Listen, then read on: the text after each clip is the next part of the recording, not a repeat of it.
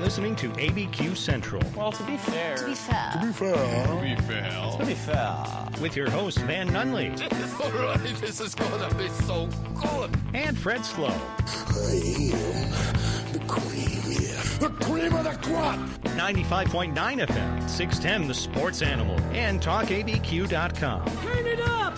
Turn it up! It's Tuesday, Albuquerque. You know what that means. The boys are here. Cavs are here. You're picking up. I'm trying. My name is Fred Slow, and I will hang out alongside you, friend of the show, until 7 o'clock. Well, then we will pass the baton to one Mike Trujillo of True to the Game, who will take you up until 10 p.m. So we'll start your World Series coverage, and Trujillo will finish it. How very exciting. Van's not here. oh, okay, guys. Shoot. Van Nunley out with what I would only call the World Series sickness. I don't know what other verbiage to use. So, sitting in his seat, sitting alongside me, sitting alongside you, friend of the show, Ryan Tamari. Ryan, welcome. I have to question myself. I'm Van Nunley? Like, I'm Ron Burgundy? That was bad. I'm going to turn you up just a little bit because you decided to come in with a whisper. So now you're on my level. There we go. Is that better? Michael, how do you feel about that? Is that better? Uh, a little more. We're living in the future, technology wise. You could do that, Ron Burgundy. I'm Van Nunley. Mom made me mash my M&Ms. There we go. Mike, okay. Unique New York. Mike Vitale behind the glass, making sure that us on this side of the glass do a better job than we would do without him. Hello, Michael. Hi, how are you? I am well. I am very full from candies you brought me that I assume that you stole from children, Michael. Not yet. I haven't gotten that desperate. Mike, are you going trick or treating Sunday night? Uh, I should, but I think I've got too much hair on my face. There's an age limit, I think. And you can shave. And if you got gray hair, forget it. Then I'm out. I, I think the li- the limit should be 11 or 12 I think or 10. to are you talking about to take the bag up to the door? Or yeah, Are you t- okay? Take the bag up to the door. Because I think if you're a teenager, you can take siblings, like you can chaperone. That's right. fair a game. lot of people do that. I'm an only child, so I don't understand that. Do you have a lot of sadness from your childhood that you go back to regularly? I don't. I lose sleep over it at night. you want, do you want to do the varsity of childhood traumas for Ryan Tamari? No, mine are bad. mine are really bad. So you don't Yeah, my childhood, my childhood, messed up. connect with your boys on the Quan's Auto Care Hotline. Well, there goes the show. Good night, everybody. It's therapy now. this. Hey, this is like this is my living journal. There you go, I've had this talk before. dear diary, Yeah, dear friend of the show. dear Fred. Quan's Auto Care Hotline all day long, 505 246 0610. Connect with us. We'll connect with you. Text us on the. The text line doesn't have a sponsor right now. Text us, 505 246 0610. You text us, we'll text you. Everyone knows I'm super fast on the reply. And by super fast, I mean I get to it usually. Joining us on the Quan's Auto Care Hotline at 5 o'clock today, one JJ Buck. You may know him from the morning show here the opening drive. He also, Pulling double duty today. yeah, well, he's also he often is pulling like quadruple duty because he's going to join us to talk UNM women's soccer as they are they're the champs, they're the ones. They are uh, co-conference champs right now, and they're number one seed in the tournament. Isn't that Mountain something? West That's something crazy, right? for here, yeah. What's that mean? Why are you saying it like that? well, because the men were always a stronger program, right, Ryan? For a while there, yeah, they I covered them. and They were number one in the country. But They- he- Heather has done a great job bringing in good talent. Well, I don't understand. There is no men's team. What are you guys talking about?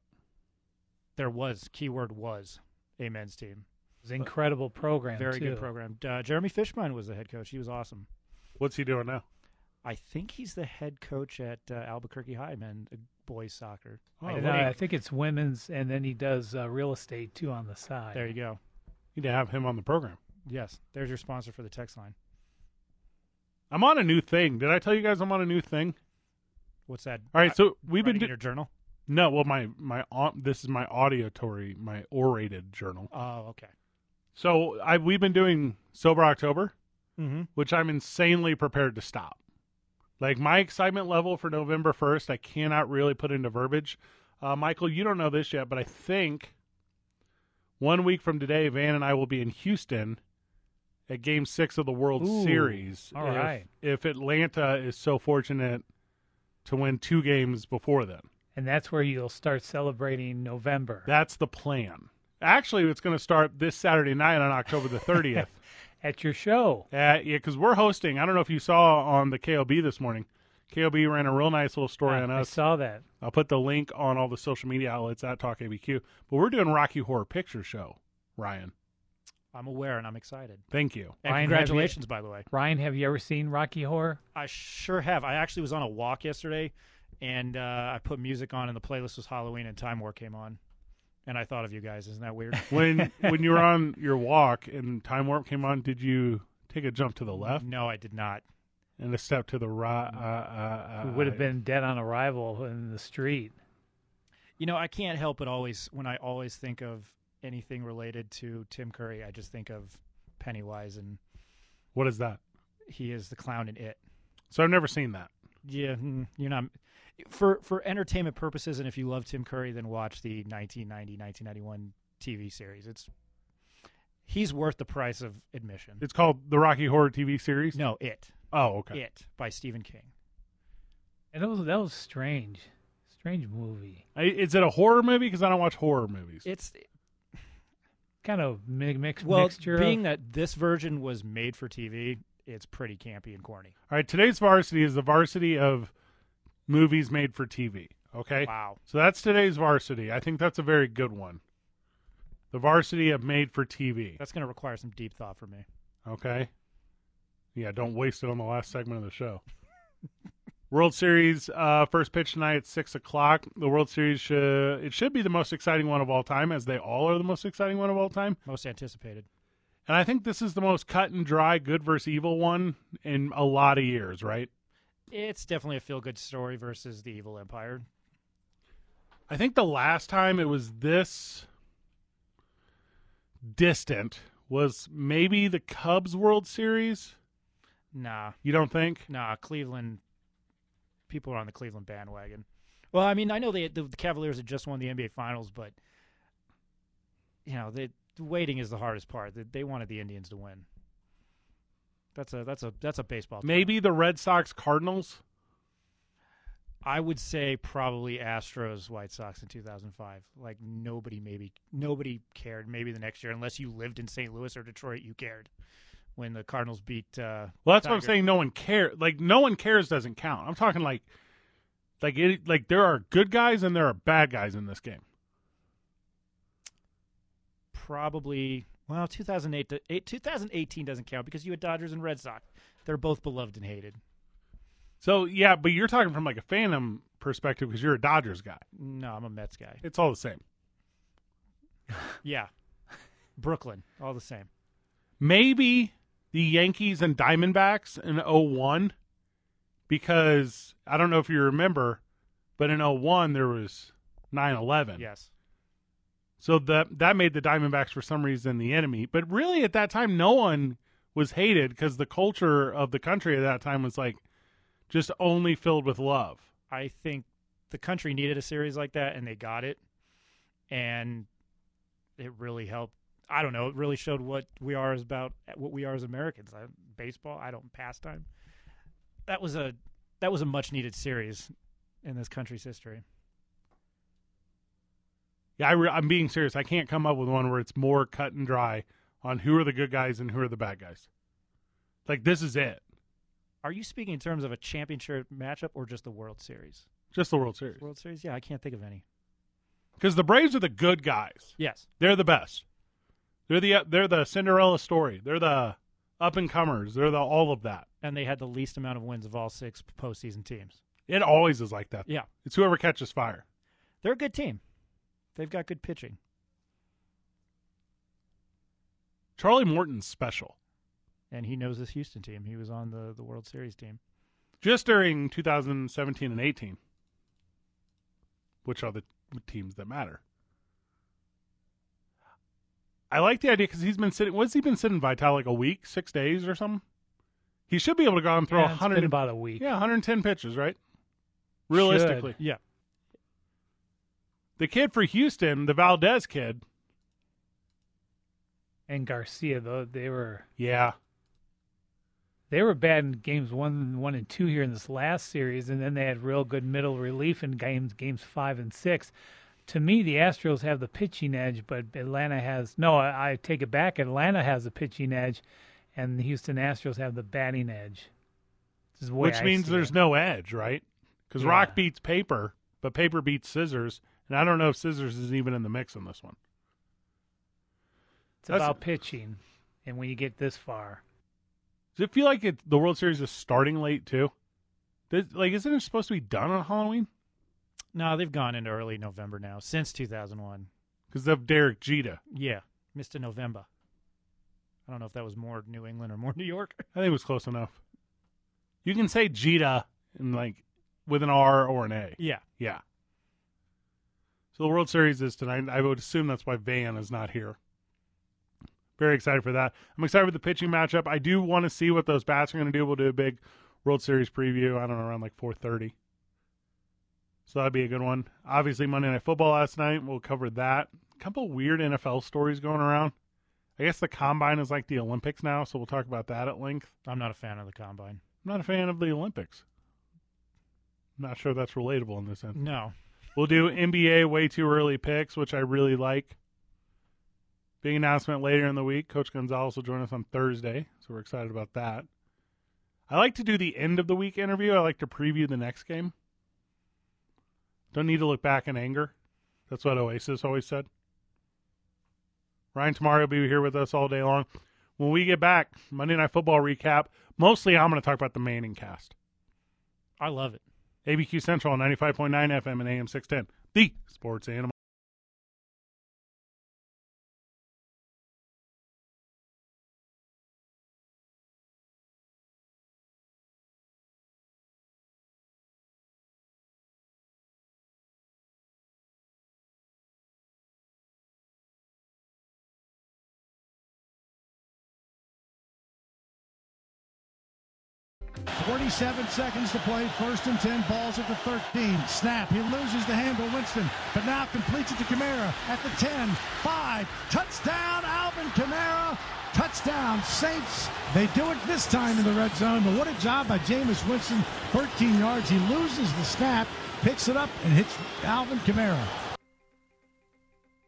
I mean, that's kind of like the whole game, right? The whole weekend. Thank you to the Saints Radio Network. Um, I'm going to use the word survived. I don't know what else to use. The the Saints survived the Seahawks. Yeah. Yeah. It was like two teams that really didn't want to win. It. Well, the weather won. It was bad. Yeah. I mean, it mentioned was- that to Mike as I was leaving yesterday from this program. I was like, Mike, it's like actually that's like northwest rain. That's bad. I mean, it was worse Sunday night in Santa Clara, and I'm kind of shocked that the NFL didn't move those games. I mean, I know I sound like it's football. You played in any kind of weather. Yeah, but it- you it you was are ba- so, you're soft. I need you to just admit that. To I the, am. to the friend of the show. You're not wrong. Yeah, say you want it in a dome and you want it 72 degrees. Just say it. Well, that's perfect weather. you grew up in Missouri. You had cold winters. it was only zero in the winter. There you go. It was only 100 in the summer. Oh, humidity. I mean, it, I mean, it's a it's a sticky hundred. New Orleans, and by the way, Jameis Winston, who is the best quarterback in the NFL, post LASIK, he needs to be replaced by the best quarterback in the NFL, which is Taysom Hill. It's incredible to me they have the two best quarterbacks in the league, and they still can't figure it out. Sean Payton's overthinking it. What is he thinking about though? What is there to think about? You got a guy who's better than Drew Brees on your bench and Taysom Hill. You just let him play quarterback. Swiss Army knife. Yes. I love me some Taysom Hill. I wish they'd util- I didn't. I wish they'd utilize him more, but I don't think it's Swiss Army. I think it's Mormon Army. I think it's part of the Mormon Army. pardon me. Yeah. Then, because Seattle had one play, they got one touchdown pass. The 84 yard touchdown in the first quarter, uh, DK Metcalf, Yeah, who dyed his hair blue because he needs to cool down, or so he says. that's sweet. Is Yeah. that real? That's what he said. I'm paraphrasing, but yeah, he said that he dyed his hair that blue so he wouldn't be so hot headed and he had he'd have to remind himself to cool off. I just love that. I love that kind of energy. I love that Dennis Rodman stuff. Yeah. The NFL needs more of that. It's a no fun league. What? Where's that coming from? I, I it, I'm surprised like the NFL hasn't implemented like an NBA thing where you have to wear something to show up. You know, you can't wear a jersey. You have to wear a collared shirt to enter the arena. You remember those days when? The NBA does that. Yeah, Yeah. but I'm saying I'm surprised Goodell hasn't maybe started a rule like that. Well, that is The the, NFL. standard. What else do they wear? That's what the, that's what players wear in, right? Yeah, I mean they always like to look fresh. I mean, Yeah. The NFL has fun. Have you seen Manning cast? The love NFL it. has fun. yes, that's E ESPN. You're telling me that's not a partnership? You're gonna, you're gonna sit here fro- across this table from me and tell me that E ESPN is a news source? Because Their entertainment. that's all it is. There, It's in their name. That's the best thing about Monday Night Football is the Manning podcast. It is. Marshawn Lynch was great last night. Yeah, that was funny. he gets excited. They need to have him on every week, and I hope he just doesn't do three shots of Hennessy. He takes four. If you'd have asked me however many years ago to project Marshawn Lynch's like post NFL life career, would not have said this. Literally, no. I had no idea. He's got personality. He's funny. He's good on TV. I'm not one to usually say I like like commercials with retired or current players, but his Uber Eats commercial with I, that's between me and my belly. I like that. He does. How do you just get sponsored by Skittles? What that is Well, like. he was eating Skittles on the sideline. that's that's what I'm saying. That's like super smart targeted marketing. Well, I give people props at Skittles or whoever owns Skittles, Mars or whatever that whoever's in that marketing department. Hey, kudos to you. They know. He's living that life though, because like when you're on, all right. Here's the spotlight, right? Two-time Super Bowl champion Eli Manning, two-time Super Bowl champion Peyton Manning, Two-time Super Bowl loser, Peyton Manning. seven-time Super Bowl champion Tom Brady, and Marshawn Lynch is still getting the smoke. He's the man. He's a badass. You got any ships? Uno. One. Seattle. Oh, he got one ship, don't he? Thirteen. Yeah, and he should have been an MVP a year later had Pete Carroll given him the ball on the goal line. on the goal line. I don't want to talk about that. and I'm What- not even going to see why do you want to talk about that? because it it's. I know I'm on a sports talk radio show right now, but it irritates me. Hot take. It was ten years ago. Who cares? Seven. It was is It's going on eight. and he still can't I'm talk nitpicking. about it. What year was it? 2004. Well, it was the, Well, it was a 2015 Super Bowl. Super Bowl 49. Was It that trauma for you because you picked the Seahawks or No, no, it, You got a little skin in the game? no. You got a little money out there? Not back then. you things got have, you, things you, have changed. I've got you got you got arrested on the night that that happened? No, what it is? No, that probably would have been better. I had a party at my house and I had m- one too many cocktails. Ah, the truth comes out. Oh, yeah, So you were a Michelob quarterback. That's what you're saying. yes, Bud Light. That's so lucky. Super Bowl is a good watch, especially when it's a good game because there are so few. Yes. There's there were no good games in the NFL this week. Oh no, only three games were decided by one score. They and they were all on Sunday. Well, I guess last night. Uh, no, one was Thursday night football, Denver and Cleveland. That was seventeen to fourteen. Um, S- hey, by the way, snooze fest. yes, By the way, if you're like I am, I am up for Thursday night football. I am jazzed. I'm a friend of this show and I love football. You please do not try to have that conversation with me because I'm not interested. On Thursday night, here's what I think you should do: literally anything else, literally anything else. Uh, the the actual primetime games this week, this year in the NFL, especially Thursday night, they've been good games. they they have. I, I won't disagree with that. You had week one between Tampa and Dallas. Week two was the Giants and the Redskins. But you know, you you Fred, you and I hate. I think Thursday night football for different reasons. I just think it waters down the product. I think it's terrible. Because it's every night. Yeah, I don't want my football every night. I want my college football on Saturday. I want my NFL on Sunday. God, I'm sounding like an old man. We're literally the exact same. Football already has a day. It has Sunday. And like it's not like it was 60 years ago when you had to feature Howard Carcells. Doesn't work like How that. do you say that last name again? Carcells. Ourselves. That's why you don't need Monday Night Football because you're not ABC that needs to make sure you can tell people on broadcast television around the country that you have a big boxing event coming up because that's what you needed Monday Night Football for. It's not that anymore. The world has changed. You don't need to feature Muhammad Ali versus Joe Frazier on a Monday night. Being that I grew up in the 90s, I appreciated the insanity that was all 90s Hank Williams Jr. intro to Monday Night Football. Don't tell me you, you didn't enjoy that. Are you asking me if I, if I enjoyed that bigot and that that hate filled? Oh, I, I'm separating his personal life. And Oh, I cannot do professional- that. I literally cannot do that. I'm they're the same to me. I don't listen to Michael Jackson.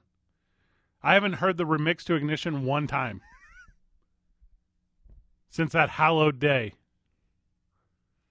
Because I don't, I don't separate those. So you're not listening to Thriller this week. No, Fair enough. I mean, tis the season. my list of Tis pro, the season to Thriller.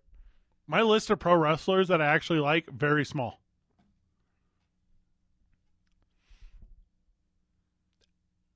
I'm trying to think of pro wrestlers you might like. It's hard because of the implications. I don't like Monday Night Football. I don't like Sunday Night Football. Sunday Night Football that Sunday nights is for the family. Sunday nights is for dinner. Sunday nights is for m- like maybe like watching a film together. It's not for the hubby to hide out in his basement watching who was the, what was the Sunday night game? Sa- San Francisco and someone? Indianapolis, yeah. In a downpour, an atmospheric river, bomb cyclone, whatever it is. I'm not a meteorologist. I'm sorry. Right. and half the population of Indiana is sitting in their basement with their Mike Pence hats on. Just Counting down yeah, this time to basketball season. let's go Carson. You didn't even you didn't even know Carson last year. You don't care about him. You already you miss Phil Rivers. As soon as high school football is over and he's available, you're going to call him. Who won that game? I don't even know. Indianapolis. And I had money on it, so See, so I cared. That's what that's the thing though, right? Cuz like DraftKings or the sports book or whoever, that's why this stuff does as well as it does. It's not cuz it's a good product. It's not cuz it's engaging. It's cuz there's dollars on it. It's like uh, Al Pacino in The Godfather Part Three when he says, "When it, every time I get out, it pull." I'm paraphrasing and I'm butchering the line. It's only the most iconic line in I all of know, it movie pulled history. me back in. You can do Anchorman word for word with perfect cadence, but when it comes to like actual like movie classics, like you stand a fool. I've never seen The Godfather Part Three. I've only seen The Godfather Part One and Two. Vital says the second one's his favorite. No, uh, number one is. Oh, there you go. As Yeah. he chimes in quickly. Yeah, I want want you to know that because they had a they were talking Italian, and every time I gotta watch it, I gotta translate it to somebody. Here's why The Godfather sucks. The same reason that The Irishman suck. It's just all you hear is just the sound of utensils on plates in restaurants. Tho- That too. It's the whole movie. It's just the clattering of an Italian rest. It's like a s- it's like a Billy Joel song. The whole thing is a scene from an Italian restaurant, and it's just silverware and flatware going click click click click click. The- And I'm like, what are we doing? We can't get you can't get rubber. Where's the prop guy? Who made this movie? Alec Baldwin. YouTube recommended to me the other day uh, all the gobbledygook said in The Sopranos the other day, and I watched all like 20 seconds of it. Oh, the, you don't like it? no, I do. Hey, I know the phone's ringing. You got to grab a Vital, so we'll go to break. ABQ Central on 95.9 FM and AM 610. The sports animal. pitching, which I think this time of year is is what this thing's all about. Our bullpen has has been just unbelievable. Them guys have just been consistent and. Um, and, and I've rode them hard too. We, we pitched them a lot, but they all you know, they answered the phone, they got ready, and they came in and did a job. That's obviously World Series talk from the texter. Please stop recapping the abomination that was the Seahawks. It's too embarrassing. Oh my God! Now you have to talk about the Marshawn TD that shouldn't got the second Super Bowl trophy. Dudes, this is brutal. So there's at least one Seahawks fan here in town. Fan of the show, but friend of the show, Tommy. Tommy is joining us on the Quan's Auto Care Hotline. He thinks that Godfather 3 is the best piece of cinema in the history of all film. Oh my God, Tommy the Truth back at you. Absolutely hell no. One, I would just go in order. One, two, and I three was horrible, but I think the greatest gangster movies, mobster movies of all time are Goodfellas and Casino. I think I'll, I'll watch both of those above even the first Godfather, and then I like Scarface too. Not even I like Departed? Scarface quite a bit. What? They're talking about rebooting that, and I don't know if they should reboot Scarface. I I, I wish they just leave that alone. But um, quick thing on baseball, real quick. Well, well, football, I will say I agree. No Thursday night football because It's awful. the guys playing 17 games, they're getting hurt too much. Let them rest. I don't even need Monday night football, even though it's tradition. Saturday, Sat no Sunday, Sunday night, okay, but Thursday, I, I don't think they should have it at all. And I feel about the Seattle comment. I think Russell Wilson at the time should have changed the play. Said, "Coach, I'm not doing this. I'm running with Lynch to the end zone until he gets in." But he, he didn't change the play. I wish he, he would have changed the play. I don't know if he could or not. Um, and then about baseball, um, I I'm still mad a little bit about you know the cheating thing because Atuvi cost Judge a batting title that year, MVP that year, whatever, and and it cost the Yankees. Cost you know I wanted to see a Yankees Dodgers World Series like most people would love to see that are those fans, and Major League Baseball would love to see it. So it costed that. And I've always thought the punishment wasn't enough. I think they should have had the rings taken away because hypothetically, they asked the commissioner, NFL, NBA, if that would happen in that league, they would have said, yeah, we would have took the title away because that's just too much cheating. And it's like, I'm still, I'm still a little upset about it, even though Houston's trying to prove their point and win now. They can show they can, you know, win without cheating. But I think the Braves, I like the way they're playing. I like their pitching. I, I'm going to take their pitching over Houston. I think they're, I love underdogs. I think they're going to win the series four games to two. And I know Band's home right now and I'm going to give you a movie quote, and I know you guys are going to like this from Planet of the Apes. And you probably heard what I just said, and he's probably saying, "Damn you, damn you all to hell." There you go. I believe that is from Planet of the Apes. Uh, Tommy, Planet the- of the Apes. I need to just get, clarify one thing. The best gangster movie of all time is Menace to Society. I don't think it's even close. Um, it's an Oh. excellent, it's an excellent pick about gangs. Uh, I just love it to death. Yeah, it's good too. If not that, uh, have you seen The Warriors? I think The Warriors would be in the mix Oh. for me. My God, I love that. You're going back to my childhood now. I love that movie. People said that movie was so horrible. I still will watch that when it's on TV. I love it. And they're talking about rebooting that. Leave that movie alone. I'm into it. I, I don't. reboot everything is how I feel. I think we give like today's generation a chance to experience it the way we did when we were younger. So I'm Well, okay. make it the right way. Okay, if you reboot, there's a lot of movies that are redone. Make it the right way. Uh, Are you going to make it about modern gangs then? I guess Uh, modern gangs. I'll- is it? Can it be a musical this time? Oh my god! Because that's what I would be into. They'll come out there and say, "Warriors, come out to play!" and they'll start dancing. Oh my god! Yes, that's I, that, that's literally one. Give me the cast of Glee. Like that's what I want in it. Oh my god! What story does Warriors? The what? What? The West Side Story Oh yeah, that does the Warriors. Speaking of Oh my remakes, god! Yeah, they did remake that one, right? coming out, yeah, I think Christmas 2021. Okay, so I did just Yeah. Google what you talked about here, and it looks like there have been multiple talks about remaking the Warriors, but everything is not happening. Yeah, So we're okay this yeah. second. What do you think about rebooting Scarface? I mean, I think it would be tough because like that that's like a super iconic cast, right? Michelle Pfeiffer. Yeah.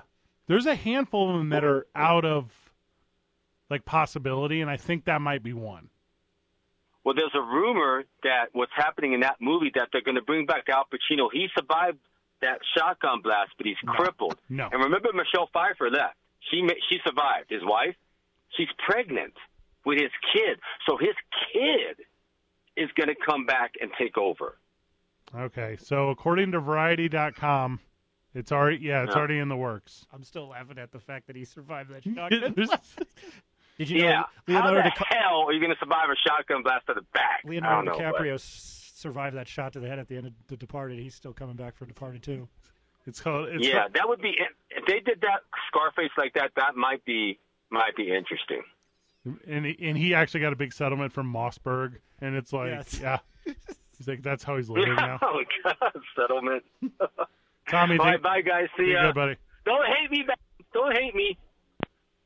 I didn't want to mention why Tommy was on because I know he would feel opposite.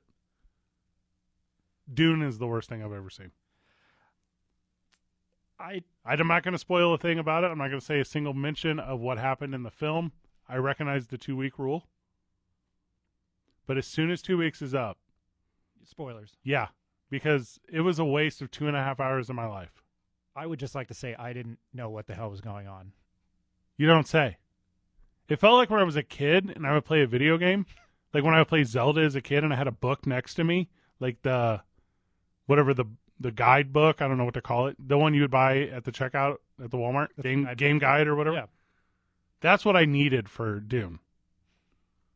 And I made like a, like me and the gal watched it, me and my lady, and I was like, "Hey, I'm just I'm not gonna have my phone on, like no tablet, like I'm not also watching E." WWE." Do you have a guidebook for that? for WWE. I'm a walking encyclopedia. Why would I need that? Just throwing it out there. I will say one thing about Dune, and it's not a spoiler, is um, Jason Momoa's name in it. His name is Duncan Idaho. I take that name. That's pretty badass. That's I believe that's where Napoleon Dynamite was filmed. Duncan, Idaho. I think so. Well, I thought it was Montana. You might be right. I'm not going to question you. It's on actually Preston, Idaho, but it's a good joke because it was relevant. that. I get it. Zendaya, she's good. Looks the part. I like Oscar Isaac. Yeah, he's good. He was in Star Wars, right? Yes, but he should be known for other things besides Poe Dameron. Stupid name. It's I don't know what your fixation on names is. Tamari. You're My you're- la- my last name's pretty cool. No, your last name is I a might not be- lyric from a from a Annie movie. Yeah, I've had people sing that to me. You're Yes. right. real original joke. I, I I feel like I built it very well. No, not the first time I've heard that. I might not be a super cool guy, but my last name in Albuquerque, New Mexico is pretty rad. It is not. Oh, I love it. It's cooler than my first name. There's a pun like there's literally a punchline for your name that is like a Bond film. Proceed. Like Tamari never dies. Never comes. Oh, Vincent joining us on the Wow. program. Vincent, how are you? I'm doing I'm pretty pretty, pretty good. Uh, I just uh, I'm just wondering who at UNM uh, is evaluating the quarterbacks. Uh, I mean, what is it? I Co- mean, coach it's said this obvious morning. that- He coach said this morning on the opening drive that they're riding Isaiah until like further notice. Is that correct, Vital? Did I get that quote close? Yeah, that was yesterday. Yeah, yesterday. the quote is he- they're riding him. Yeah, he's the guy. They're gonna go. They're gonna go with Isaiah uh, until like further notice. Like that's the plan. We got Well, the why- soundbite. I'm sorry, but why wasn't this done? You know, maybe three weeks ago, a month ago. I don't know. So he wasn't What? physic like physically he wasn't cleared. So he had a concussion thing. Ryan, you know a little bit about he this. was in concussion protocol. And, and Oh, no, I've been yeah concussed. You know, I'm, I'm concussed right now. But go ahead. I'm, I'm sorry to hear that. You might want to go see a doctor. Vincent, seek medical help. Yeah. But yeah, he was yeah he came out of he came out of concussion and then uh, was it the ankle Vital? I don't want to misspeak. So he came out of the and I think only not against Wyoming, which by the way, big win, huge win, but was available at Colorado State, but they didn't go with him then. And obviously the next opportunity was Wyoming. And and I think you're right in the enthusiasm of three big wins for a kid and the three opportunities he's had to get big wins. Well, well, I mean, I mean, it's just history repeats itself, and when we saw this last year, I don't understand why they're fooling around. Anyway, about Scarface, Yeah. Yeah. you know, uh, I mean, it's probably the worst movie in history. I would agree. It re- it really is, and I'll tell you why. I mean, it's all supposed to be Hispanic dudes and whatever, and everybody in the movie is Italian. I mean, yeah, come on, you know, Robert Loggia, uh, uh, the girl, uh, you know, uh, you know, uh, oh, Michelle come Pfeiffer. on. The only Hispanic dude was uh, uh, Al Pacino's buddy from Cuba, who turns out, you know who he is. He turned out to be Don Eladio in uh, Breaking Bad. Oh, okay. Well, yeah, I didn't know that. I didn't recognize that. You didn't that's know right- that? that's right. Yeah. Well, and my problem, and you know this, I'm so bad at TV. Like, if, if you were to challenge me to watch all of Breaking Bad, I would. I couldn't do it. I don't even know what the opening like. Is there a song that opens it? Because I don't even know what it sounds like. I've never, I've never seen one second. of it. Oh, okay. Okay, well, that's. I mean, that's that's on you, my friend. I mean, you know, I mean, that's. I need to be better. I need can't to be help better. You. I mean, Yeah. it- it- I can't help you unless you want to help yourself. I mean, you know, you just uh, you just kind of expose yourself. I'm gonna It's make kind of you. i I'm gonna make you a promise, Vincent, because I'm going home for the holidays. Right, I'm taking the flight back to St. Louis. I'm gonna watch it on the plane.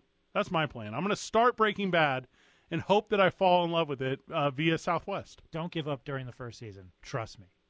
There you a- well, it's only an hour and forty-five minute flight to St. Louis. I mean, so you might see one up episode, maybe two episodes. Tar- uh, I tar- don't know. tarmac time counts. I'm gonna say tarmac time counts. I'm But gonna. St. Louis, St. Louis is where you're from. Uh, Wow. Yeah, that's my hometown. That's where I grew up. So we're up Oh, against. okay, that's cool. We're up against the break, Vincent. Appreci- Okay. Appreciate you being a friend of the show.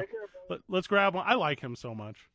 He should seek medical help though if he's con- If he's concussed, I would I would encourage not just he but any individual do not call the program seeking medical help. I'm not an expert at that. More World Series talk is a kind of drag. We'll get to that when we get back. ABQ Central on 95.9 FM and AM 610, the sports animal.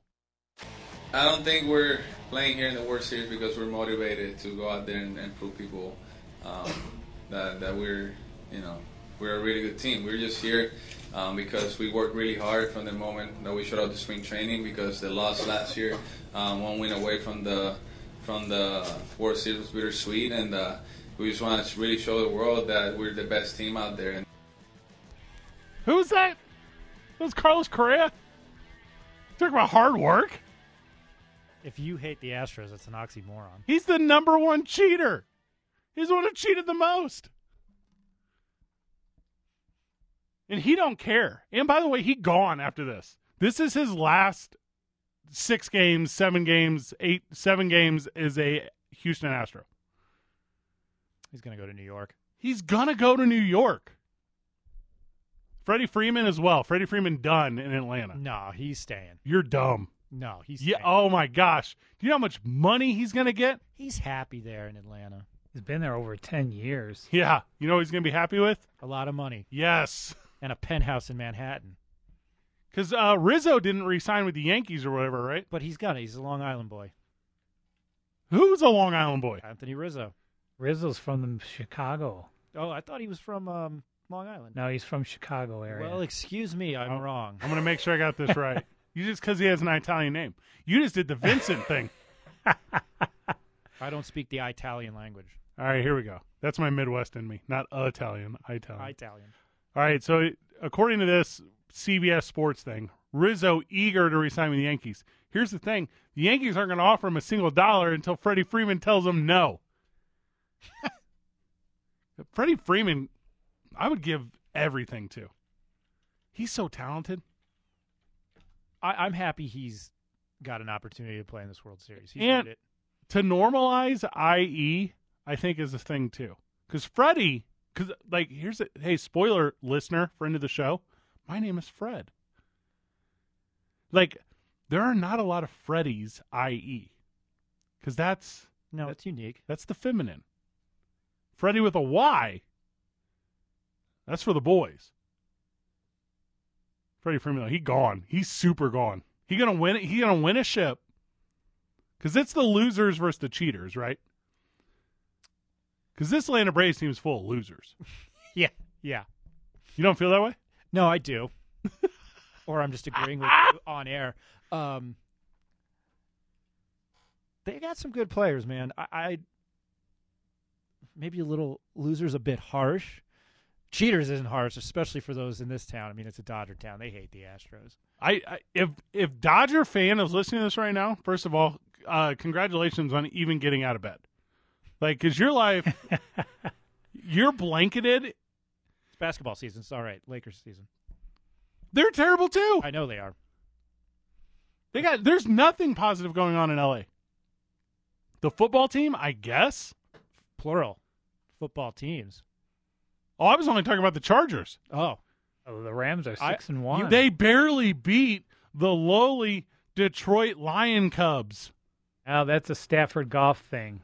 That was a that's rivalry game. That that turned into a rivalry game. You're going to tell me these teams that have never historically had a rivalry, they're now rivals? No. When I say rivalry game, a quarterback sing- singular rivalry, one game. yeah. It turned into eh, yeah quarterback. Thank you, Vital. Quarterback rivalry. They're not rivals. They don't care about each other. They make boatloads. Jared Goff and Matt Stafford have each other's phone numbers and they are friends. If you tell me that's wrong, I'll tell you you're a liar. You're not wrong. I know. it's nothing.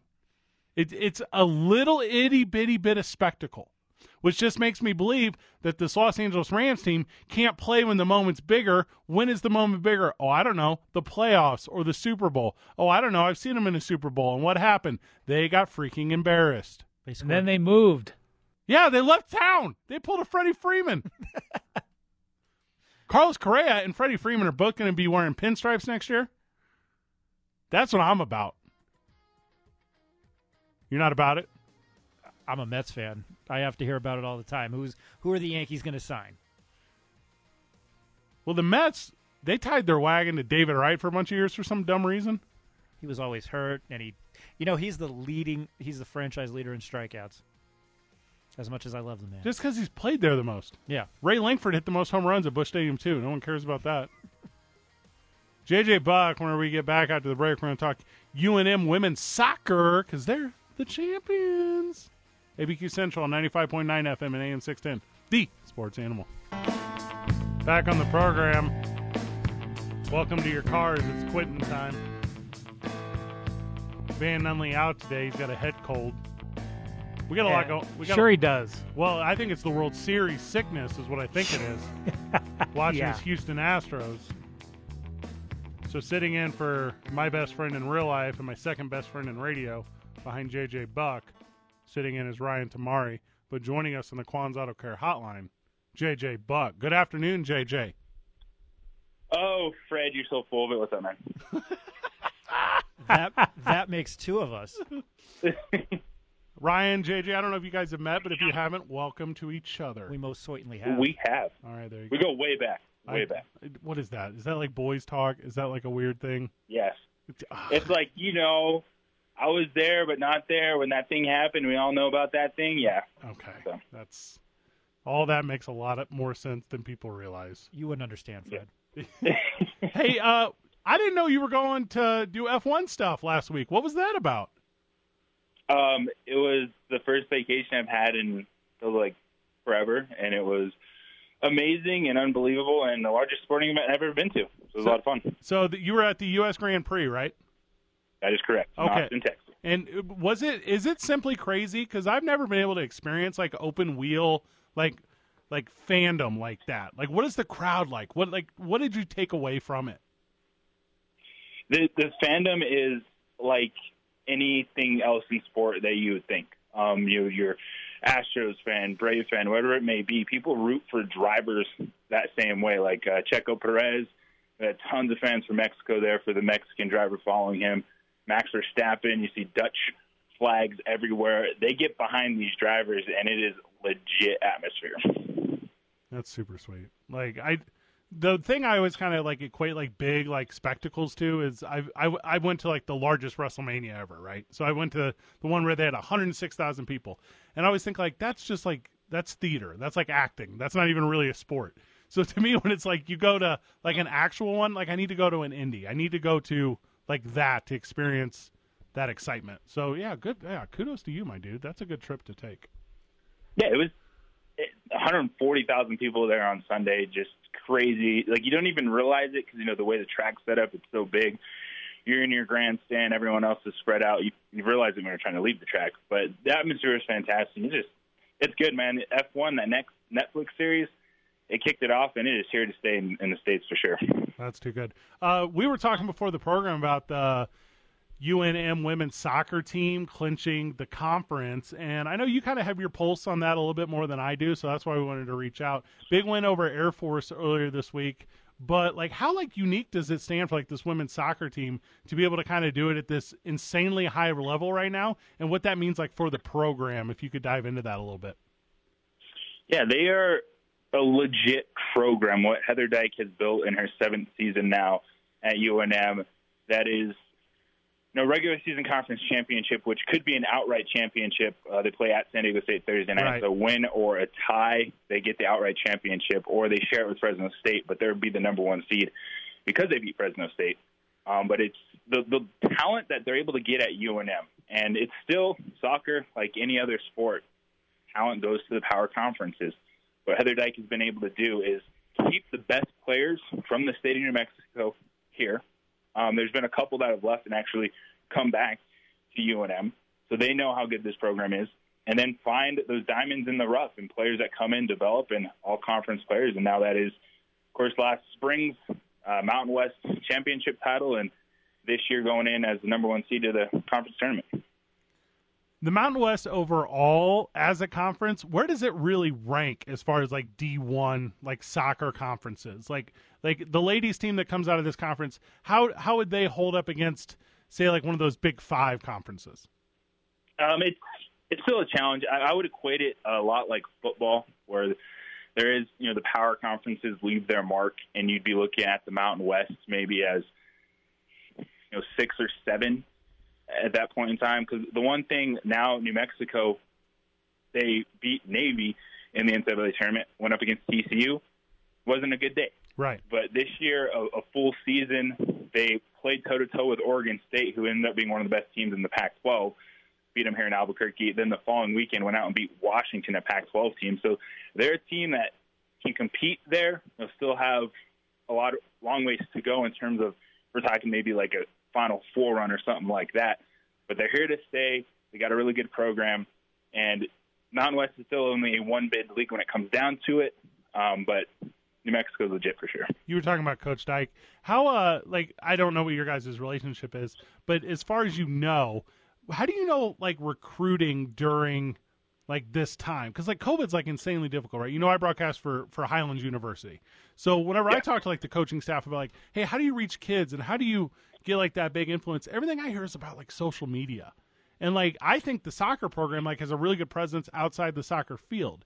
Do you know if they're putting like a ton of emphasis with the program on creating awareness around what's going on, creating like um, multiple eyes from different platforms, and has that helped garner the success? Because I think it's got to be more than just the field. Yeah, you know, social media definitely has to be a factor. Whatever you're doing, because you know, kids are looking at it.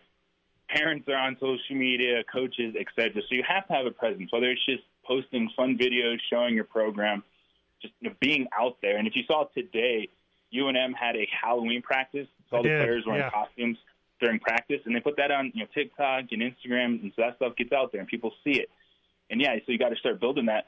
The thing too with Heather Dyke, it's you know, she's a coach that is accredited at the highest, some of the highest levels that you can be in soccer in the United States. She has all those connections. She works with the U.S. women's national team, and she works with you know the under 17s, under 15s. So you start getting those connections with the players that are in high school that are playing club sports, and then it just all starts building to this moment. JJ Ryan here, original Albuquerque media OGs. um, that, no, that wasn't that funny. Anyway, um, you know, there the, this soccer team went ten and one. What in the spring? Uh, you know, because of the co- COVID coronavirus pandemic, um, they had to have been piggybacking off that. But they also got more eligibility out of their seniors. How did that help? Yeah, it was huge because this roster, even in the spring, and then they carried it over into the fall. It's one of the largest rosters in the conference, and they took advantage of the COVID years, the players that wanted to stay around, that were able to, in terms of pursuing you know, a master's degree, whatever it may be. Because you look at some of the leaders on this team, like Emily Johnson, this is her sixth season, and it's that's like a long time. Well, some of us might have been in college for eight years just because, but like Emily Johnson sticking here six years, becoming the one of the best goalkeepers in program history, it, it played a big factor in it. And then other players like Alexa Curtin, who's the all-time leader in games played now at 83. So it did have a big carryover effect, but a lot of it too was it was such a different season because they lost their top two goal scorers from last year. Gwen Malley actually graduated because some people still did that even amongst all the COVID years. And then Alicia Garcia transferred to LSU. So just like the other sports, things are happening. Programs are going to come and try to pick your best players. Garcia left. Others, others decided to stay, and they're looking at you know, another Mountain West Conference regular season championship. So as the College Cup is approaching and all these conference and seasons are winding down, how does the selection work and and what is what's it going to look like for UNM? Because I know you talked about it last year, like obviously big win over Navy and then kind of the buzzsaw that was TCU. Do, does New Mexico hope to have a higher enough seed to maybe set themselves up for for an Elite Eight kind of thing, a Final Four kind of run, or or is it just too early to forecast with just the talent that surrounds women's soccer right now? I think for New Mexico, if they go on a strong run, get to the Mountain West title game, they might have an outside shot and a large bid if they happen to lose. But if they win the conference, get the automatic bid, they're still going to be in a tough position because the higher seeds will actually host home games. Sorry, I'm getting chased by a two-year-old here. Well, you're popular. You're very popular. Uh, but it's they're setting themselves up because they had a full schedule this season. The non-conference plays a big factor that they were able to go play some power conference teams because last year they just played a Mountain West schedule, which really hurt them at the end if they weren't able to get an automatic bid. Well, and Ryan, I don't know if you know, but I think last year in the Women's College Cup, it was like the 11 seeded Santa Clara on like p- like penalty kicks at the end. Like, I mean, it comes down to it just ends up being the most exciting thing, and anyone can come out. And JJ, do you feel like soccer, it- like the nat, like national soccer? I think women's now, right? Like, it's no longer if you're talking about like the national team. I don't think the men's team. Like, like soccer is for the girls right now. Well, at, at the the U.S. level, absolutely. You think about the women. Shout out to Carly Lloyd, who's playing her last game to the U.S. tonight, one of the best players ever. Right. Because they have the success, and we're still talking: can the men qualify for the World Cup? So when it comes to the national level, yeah, the women are dominating. I've said this for like the last ten years: death taxes in the U.S. women's national team. Yeah. because they just kick ass. Um, yeah, JJ, uh, what the kind of an open-ended question, I guess, and maybe something cliched you've talked about already before, but you know, I think with the difficulties maybe that the UNM athletic program has had, and we speak of the big two with basketball and and football. What is, from your perspective, what is a win in the NCAA tournament, the College Cup for the the women for the UNM for UNM? What does that mean to them? it was it was gigantic because when they beat Navy, it was the first ever NCAA tournament win in the program's history, and you know it's something that things like that can help remind people that hey, with everything that's going on in college athletics, this stuff can still matter. These athletes can still have a different platform, opportunities, and impact. And this stuff that's going on in, in football and basketball does have a massive trickle down effect, and why these other programs are still going, and why it's so important that football has television money, basketball is successful, et cetera, to use, you can have stories like this. And you look at what track and field is doing, soccer team continuing to grow. I mean, it was absolutely massive because you just see, too, the players on the roster, the in state players, players in the community, the way that everyone evolves. And this is just one of those teams, too, that, yeah, they're really good on the field, but they're better off it. It's all those cliches, but they're there for a reason because they check all the boxes. JJ Buck, host of the opening drive and voice of the Lady Lobos uh, basketball. Basketball. I mean, but you do soccer. You do a whole bunch of them, JJ. You're kind of like the jack of all trades, right? So I just say I just say yes. Yeah, That's my deal. Has Just say yes. microphone will travel, JJ Buck. Thank you so very much for taking the time this afternoon, my friend. And I'm glad you are just living your best life. Well, I appreciate it, you gentlemen. Enjoy your evening, and we'll talk soon. Good talking to you. First pitch is in 45 minutes, so I'm gonna. That's when I'm really gonna be enjoying it. I really like JJ. Um, as far there's a good balance with him as like a professional because like number one he's he's fun and he's kind and he's approachable and those are all interpersonal and real important. He's so knowledgeable. He has a passion for sport. he had me beat on the UNM women's soccer team knowledge. I playing devil's advocate, advocate here. I knew nothing. I can hang a little bit. Mm. When we get back, one more World Series talk. I haven't quite got it all out of my system yet. I'm excited for Taco Bell. Please, please, somebody steal a base. ABQ Central, 95.9 FM and AM 610, the sports animal. Thank you again to friend of the program, friend in real life, JJ Buck. Helping us talk a little women's soccer. Put some respect on that name. They go by you, they go by Lady Lobos, right? Yes, they That- did. But now they're just the Lobos. I think it's changed like two times the last decade because, I guess, of political correctness. Is that it- it's not just the pendulum just swinging back and forth? Yeah. Oh, it is. because they were the Lob- they were the Lady Lobos for years, and then I think they were the Lobos. And when I was at the UNM student newspaper, yes, the Daily Lobo, we were not allowed to refer to them as the Lady Lobos. So I broadcast for New Mexico Highlands University. I'm like the play-by-play guy, and we have the Cowboys, but in the in the gal sports we have the Cowgirls. Right. So I feel like that's fine, because the Cowgirls don't want to be called Cowboys. I would imagine so. Cow folk, is that what I should have gone with? They- They're New Mexico. They're the Oklahoma State cowfolk. We talking about Stillwater? Well, Oh, they got the Lady Yeah. Vols. They keep that. Yeah, they, they're Lady Vols. That, that's like their own branding. Yeah. Lady Lobos. There's it's got a good twist. I I really like it. I do too. I like team names that are like action words, like verbs. I'm not a big fan of like. I mean, I get you have to have noun names. I get that, but if you can give me a team that's like the Rush, I'm like, oh, that's good. Like, if you're like, I used to broadcast for a team called the Ambush. I'm like that to me. Those are clever names. The Runners. Like I like that. I guess Runners is a noun, but like Yes, it is. I like action names. Like jazz. Yeah, that's a good one. They don't allow music in Utah. Well, they, no, they, it's not the city. That's not where Footloose is. I know. No music at halftime. I mean, come on now. They they are. It's a weird folk out there in Salt Lake. I've never been. It smells weird. What does it smell like? This the lake stinks. It it is called the Great Salt Lake. There, it's. Have you been out there, Vital? You been to Lake? Salt Lake? Yeah, I've been I've been there. It's a nice town, Salt You- Lake City. You think it's nice? I thought it smelled weird. uh-uh. I thought it was a great town. I thought it was a salty boy. It's, it's not one of the places you. It's not New Orleans. Well, yeah, when you get Not New Orleans. Gee. It- I'm it- sorry, Vital. Go ahead. no, no. I mean, it's not going to be New Orleans in terms of how you know people go there to party. Well, It's New not a Or- party destination place. No, obviously. New Orleans does smell weird.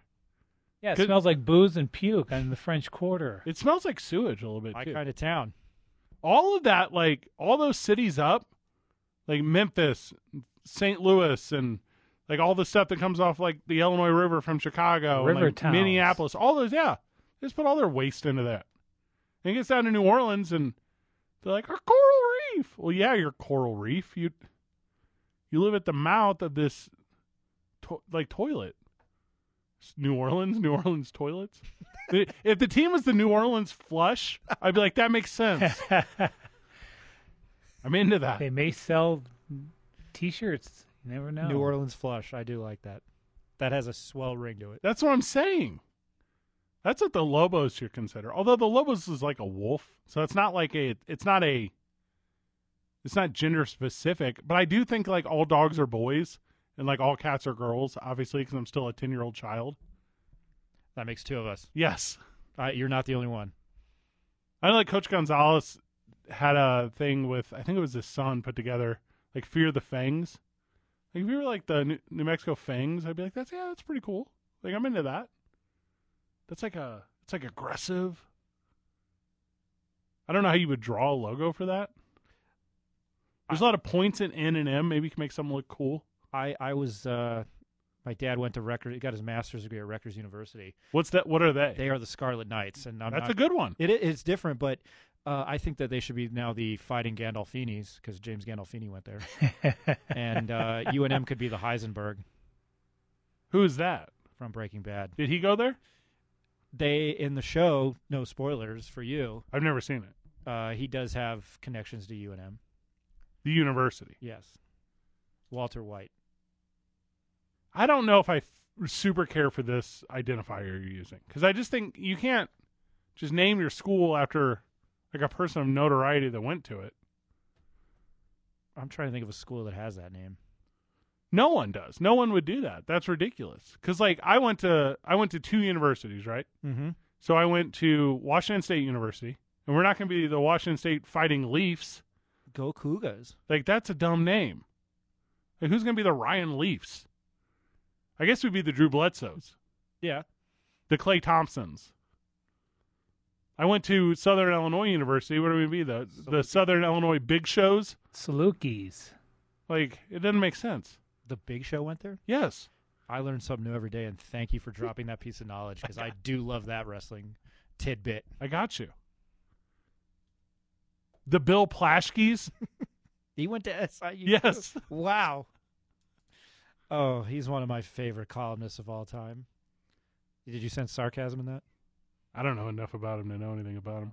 I know that Jorge Soler is going to lead off as the DH tonight for the Atlanta Braves. So good to see him back in the leadoff spot for the Astros. Uh, I like lefties. I really like lefties. And also, like, being able to, like, because Eddie Rosario right now is the hottest thing on the planet of all time. Take him out of the leadoff. You got to put men on in front of him. That's Brian- how I feel. Brian Snicker would be. That's a very good move to put people in front of him right now. So- you want runs? Do that.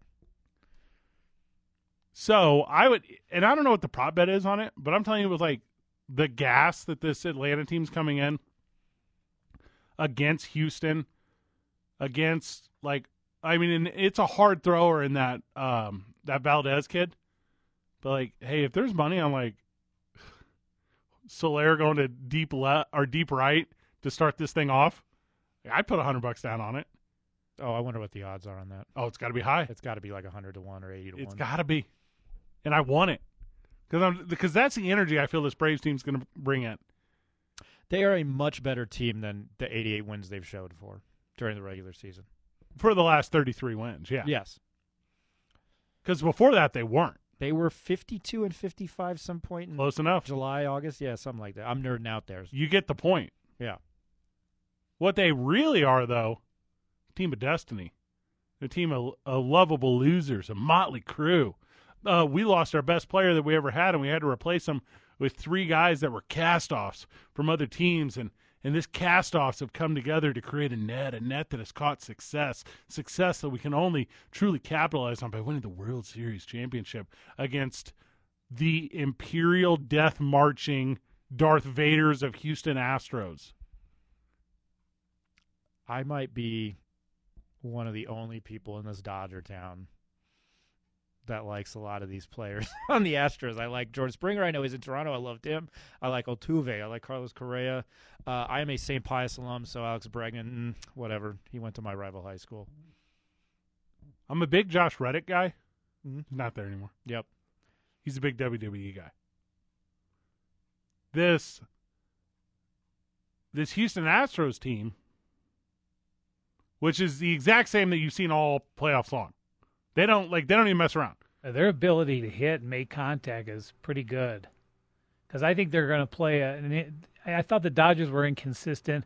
The Brewers had no offense for the Bra- against Correct. the Braves, and I think it's going to be the pitching, the bullpen, especially for mm, the Braves. If Atlanta wins every game by four runs and there's only four games, I would have zero surprise on my face. If the Atlanta Braves win every game by one run at the very end, I would have zero surprise on my face. They pretty much just did that. That's what they do. Uh, Chase McCormick in center field tonight for the Astros. That's kind of the one, if there was one, you'd have a question about. They'd played Jake Myers a few times, and that Siri kid. I don't know a ton about him, but I know he runs like like nothing. could- Gravity doesn't affect him. Seventy percent of the Earth is covered by water.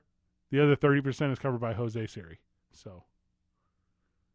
Let's grab a break. I want to talk NBA a little bit. Let's do our way too early predictions. Let's talk this Kyrie stuff because we didn't get a chance to touch on it yesterday with the uh, compacted show. He's my favorite flat earther. That's first of all, the list is real short of people to choose from. It's ABQ Central, 95.9 FM and AM 610, the sports animal. We're going to splatter in World Series talk throughout the rest of the broadcast, so be prepared for that, friend of the show. The pregame on Fox is kicking off, and this little video package they put together uh, looks pretty strong. Looks pretty strong. Coming off hot.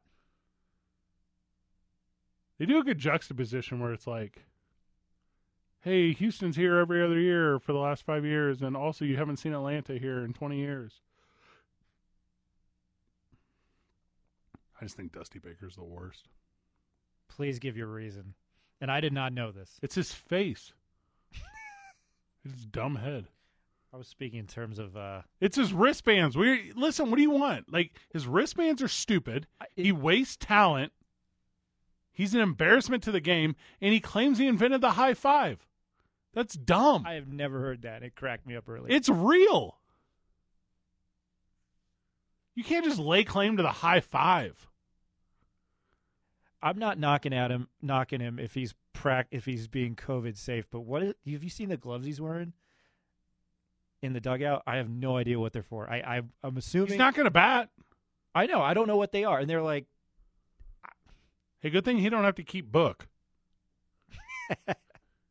His hands look like he's all the time ready to just wipe clean a dry erase board. And you're not going to sweat. What do you need all those wristbands for?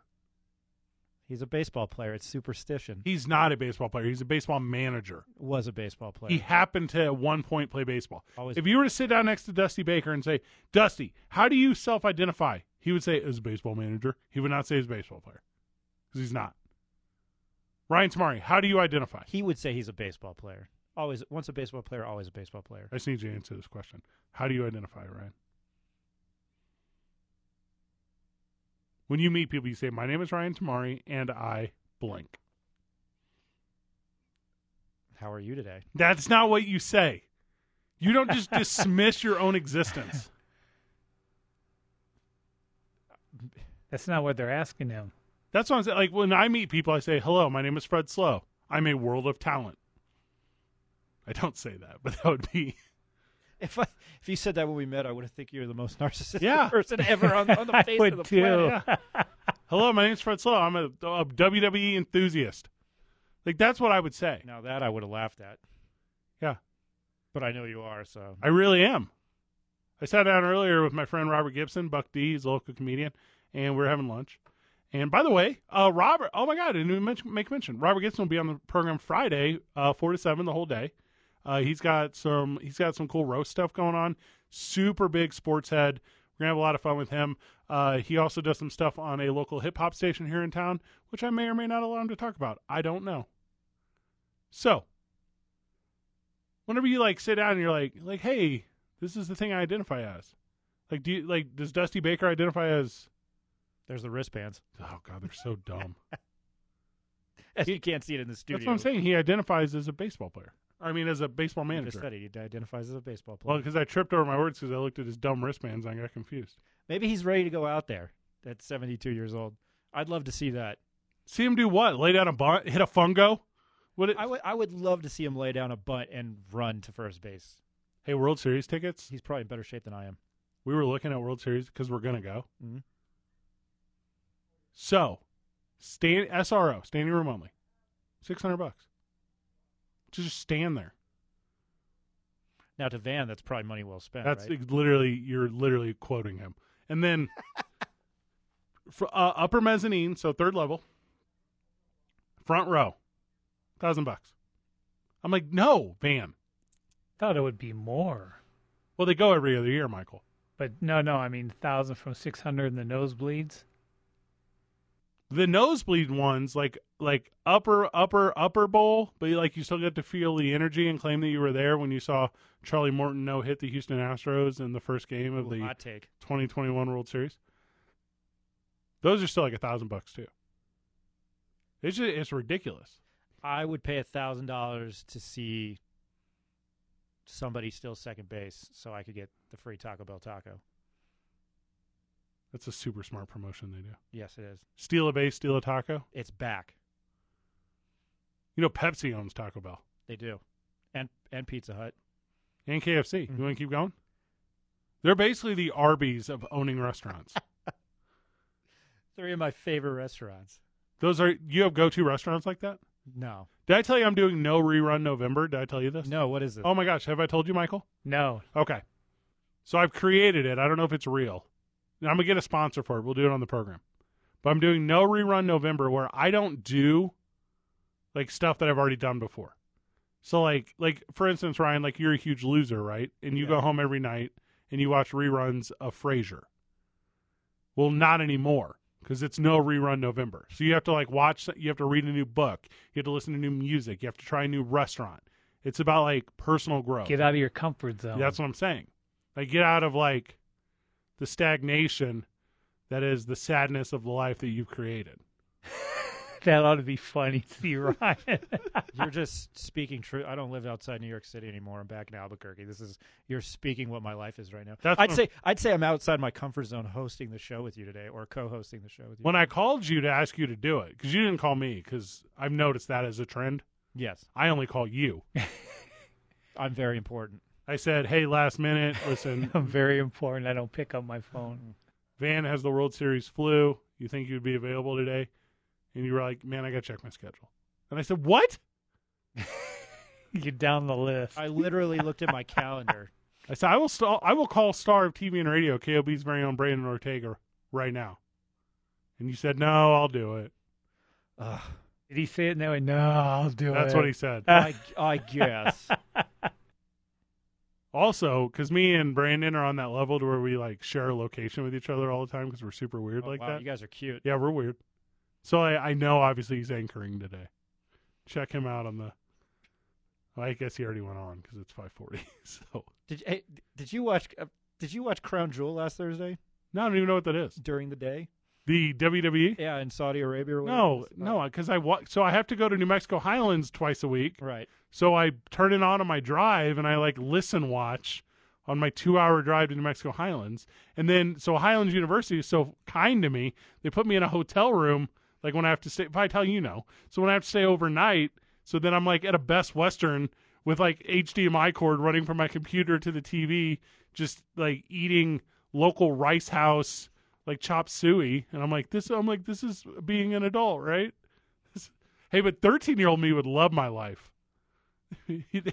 13 year old me's like Fred's got it together. That's probably the best version of yourself, Yeah. right? He hosts a sports talk radio show and does play by play and still watches pro wrestling. No, does not have it together. Way too early NBA talk after the break. I gotta That- go watch reruns of Frasier tonight. That's what. No, it's called No Rerun November. Becker. Start we a got a new few book. days. That's what I'm saying. Which dating app do you have? I was on Bumble. Okay, so all right, so delete that one and get a different one. That's what I'm Oh saying. God, no! I'm not getting on the other one. What? I'm not even saying it's Bumble. I think you should. That's what you should do for No Rerun November is you let me create your dating app. All right. So why don't why don't you and Van promote like speed dating? What is that? Is that an event we can host? Because Yes. we'll do it. Yes, I'm creating one for you. What is speed dating? You don't know what speed dating? When we get back, Ryan Tamari is going to break down speed dating and if it has anything to do with stealing a base to steal a taco. ABQ Central on 95.9 FM and AM 610, the sports animal.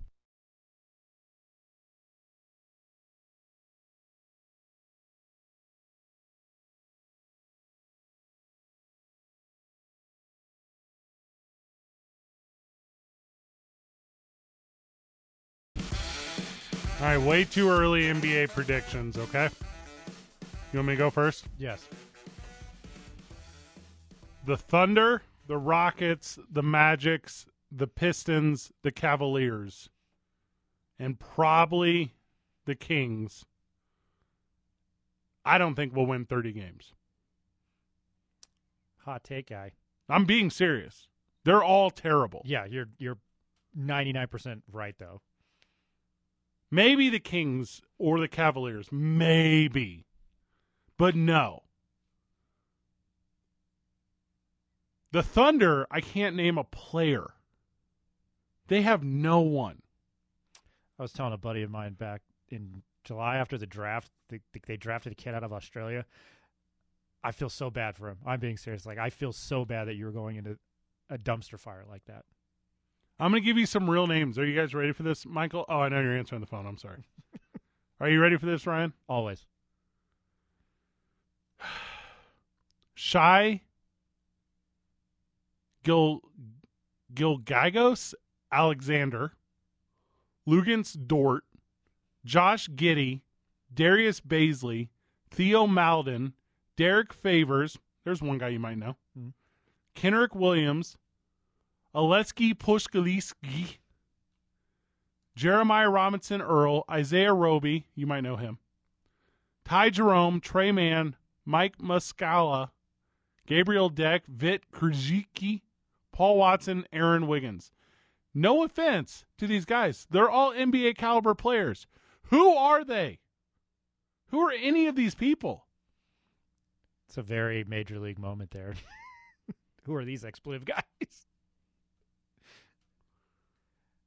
I mean, no disrespect to them. Yeah, I. And Well- they're in Oklahoma City. Oh, and O- here's the thing about Oklahoma City: if you don't draft the guys, like I don't know Shy Gilgagas Alexander, I don't know who that is. They had to have drafted him because he's only 23. He went to Kentucky, so they drafted him. Yeah, because Oklahoma City is not being like, "Hey, free agents, hear me out. Come check out the vast greatness that is Oklahoma City." And that's a draw. That is an absolute like. Look, I know we're in Albuquerque, New Mexico right now, but we got a mountain. That's true. They got an Applebee's. You got elevation. Ah, you want to get lifted? you can take a lift up the tram, is what I'm saying. Houston, they're doing that move where it's we just or we're we're not even going to put in the effort.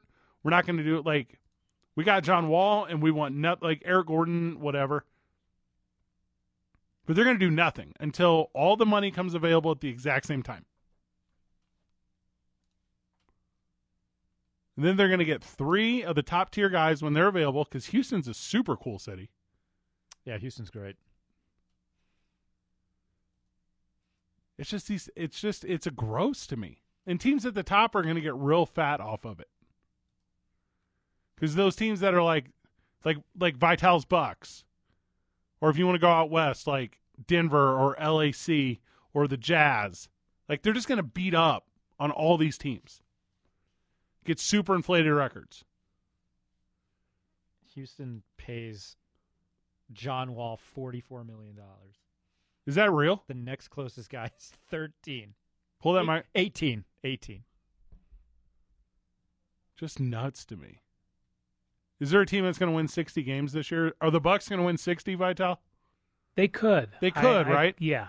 Uh, if there's a team out there, yeah, I think the Nets could if Kyrie comes back. In the West, wow, there's a lot of competitive teams. I'm They're not gonna so beat up on sure. each other. Yeah. Kyrie's not coming back. Like that's like a thing. And their fan base is crazy and dumb now. They're just going to storm the building. It's not the Nets fan base, it's Kyrie's fan base. I've said this a million times, and I'm saying it again. I guess he got into Duke because of Coach K, but he's a flat earther. How did he get in such a prestigious university? It boggles my I think mind. this flat earth thing is just recent in his life, I think. I'd like to sit down and have a conversation with him about it. I'm I'm sure he's an interesting guy to talk to when you sit down with him. He's got to be off off his rocker. He's got to be off his rocker. But not like the type of office rocker that we see with like Ben Simmons, where it's like there's something going on with Ben Simmons. That's a different That's a different thing. mental issue there. And if you're like, like if you're a friend of the show right now, 505-246-0610, Quan's Auto Care Hotline. If you're a friend of the show right now and you're like, I'm really about Kyrie, like, let me see your browser history.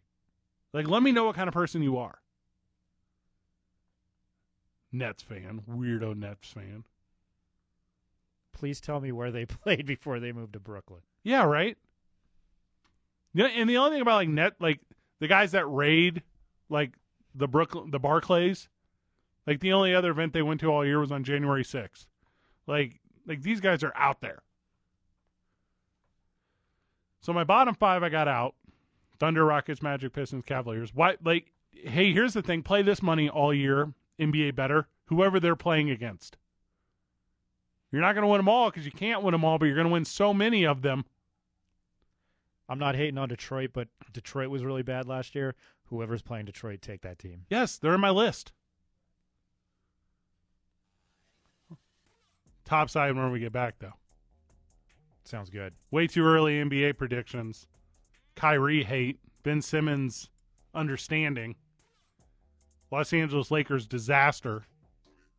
So much more as we are also going to give you pitch by pitch updates of the baseball game as the Houston Astros prepare to embarrass the losers that are the Atlanta Braves. We'll as the- start there. They're singing the national anthem now. who's singing it tonight? Kiki Palmer? I've never heard of her. I don't know who that is. Oh, I tell you, you know who that is? Kiki Palmer. I've never heard of her. I'm going to turn it up at the break. It's ABQ Central on 95.9 FM and AM 610. The sports animal. Well, it was a very good national anthem. That's my favorite song. I don't know if you know that. You told me during the break. It's a good song, a great song. It's my absolute favorite song. Uh, catch up on the texter a little bit, if that's all right, with the friends of the show. Kyrie Irving is not coming back. He will study to see if the earth is flat. And on a serious note, Ben Simmons is going through a rough patch of depression. He said that in a recent interview. I agree. That's my take on Ben Simmons. He's in a tough spot. When you can't dunk a basketball in the biggest game of your career, yeah, I would say that's probably mental. Maybe I'll start giving him a pass.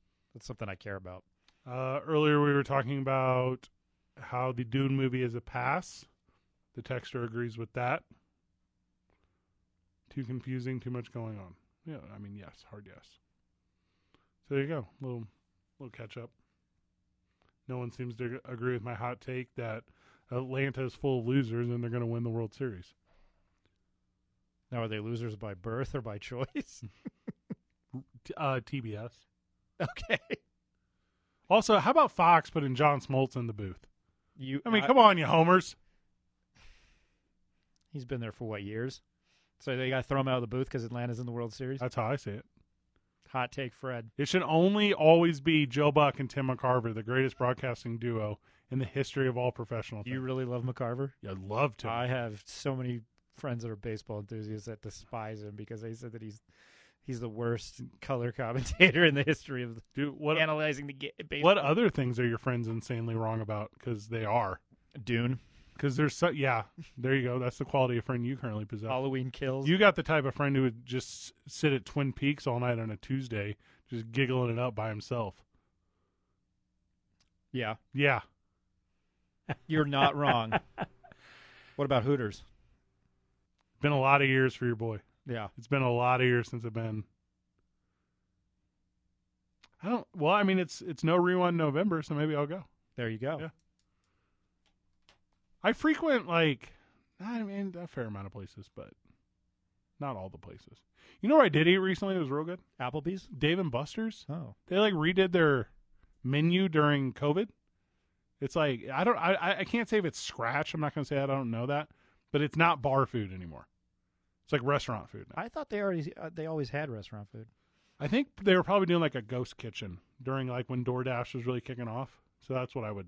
I'm projecting that. I, Out. I'm not hating, but I don't think Dave and Buster's was the premier place during the COVID the pandemic. Well, that's why they had the ghost You're kitchen. right. Yeah. So what? Are, what are, you call it? Something else? You call it whatever. Um. Well, sorry for being Captain Obvious there. Yeah. You can't go in there and like play the lightsaber game. There was COVID. I would hope not. The Bucks, I think, are going to end up at the very top of everyone. I think Denver will be in the mix. I think the Clippers and the Jazz and the Suns are everything in the West. And I think they're going to beat each other up a little bit, which would probably keep anyone from being able to pull away from the pack. But if I had to take from those four, I think the Jazz is probably the best squad or Denver, talent wise, up and down wise. Now, if the Clippers can get like their quote unquote superstarness like figured out, that could be the team that rolls. They finally won last night. They were 0 2. Not that that's the end of the. No, that's not. That's that's kind of where I'm sitting in the West. I know I mentioned the Bucks, but that's just because they're above everyone else, in my opinion. I also think in the West, like Dallas has a shot to be a thing. I think Portland has a shot to be a thing, and after that, I don't see a lot in the West. I, Is Lillard, Lillard back with the Portland Trailblazers? I believe so. So, yeah, but it's it's about what can you do. who does he have around him? Well, CJ McCollum. So I oh, think they're s- still back together. Yeah, I think Wow. I think he can really go. I think Robert Yeah. Covington plays bigger and more. So that I mean that's my vibe on him on that team because those three dudes, and then you got guys like like Lobo Tony Snell, and you got guys like Larry Nance Jr., and you got like I think one of the Zeller boys is there. So it's like I think like that Trailblazers team Their, is their problem is finding another forward, a number four kind of player. Yeah, they that Norman Powell kid, I guess they think could be a thing. I don't know a ton about him. They lost a 30 to the Clippers last night, and Lillard had a very unlillard like game. He was 4 of 15, 12 points. Yeah, that's not him. Well, guys, that's why they're way too early predictions. All right. Okay. Facts are facts. Yeah, okay. We're four games into the season. I'm picking. I'm going to pick an NBA champion. It, it's time to panic. Hit the panic button. I still think the 76ers are- is the one team that's going to come up behind the Bucks. I think the Nets have to have Kyrie. I truly do. Yeah, I do too. But they can't. You know, like they even if they can, like if it gets to the point like legally or he changes his mind or whatever, they can't because he already quit on him. Yeah, it's And Patty Mills can do it. I'm telling. I'm such a Patty Mills he's fan. A good, he's a good. He plays the. It's not the, like the Euro ball. He plays like the Australian type. It's a different style of basketball. You can tell I know my basketball X's and O's. I can tell you don't love the NBA the way that I do, but that's okay. I like college ball, See, and that's the one I stay away from. but I've also been a Knicks fan the- my entire life. In the last 20 year, 15, 16, 17 years have been dreadful. I'm a Knicks Well, guy. They, they look they look pretty promising. yeah, now. I'm a big Knicks guy. And like if you're gonna talk about the East and be like can Julius Randle or like RJ Barrett like push a team through like even one round of the playoffs, I would say yeah. I would say with the comment like like uh the oh what's the cat's name? Kimball Kimball Walker. Walker. Um and I think that Mitchell Robinson kid's like gonna be very good. He was very good until he broke his arm last year. I think at the beginning, at the end, toward Well- the end of the year. Traditionally speaking, better to have two arms. I would agree. Yeah. In this situation. I- in in playing professional basketball, two arms is better than one. Well, especially if you're seven foot tall.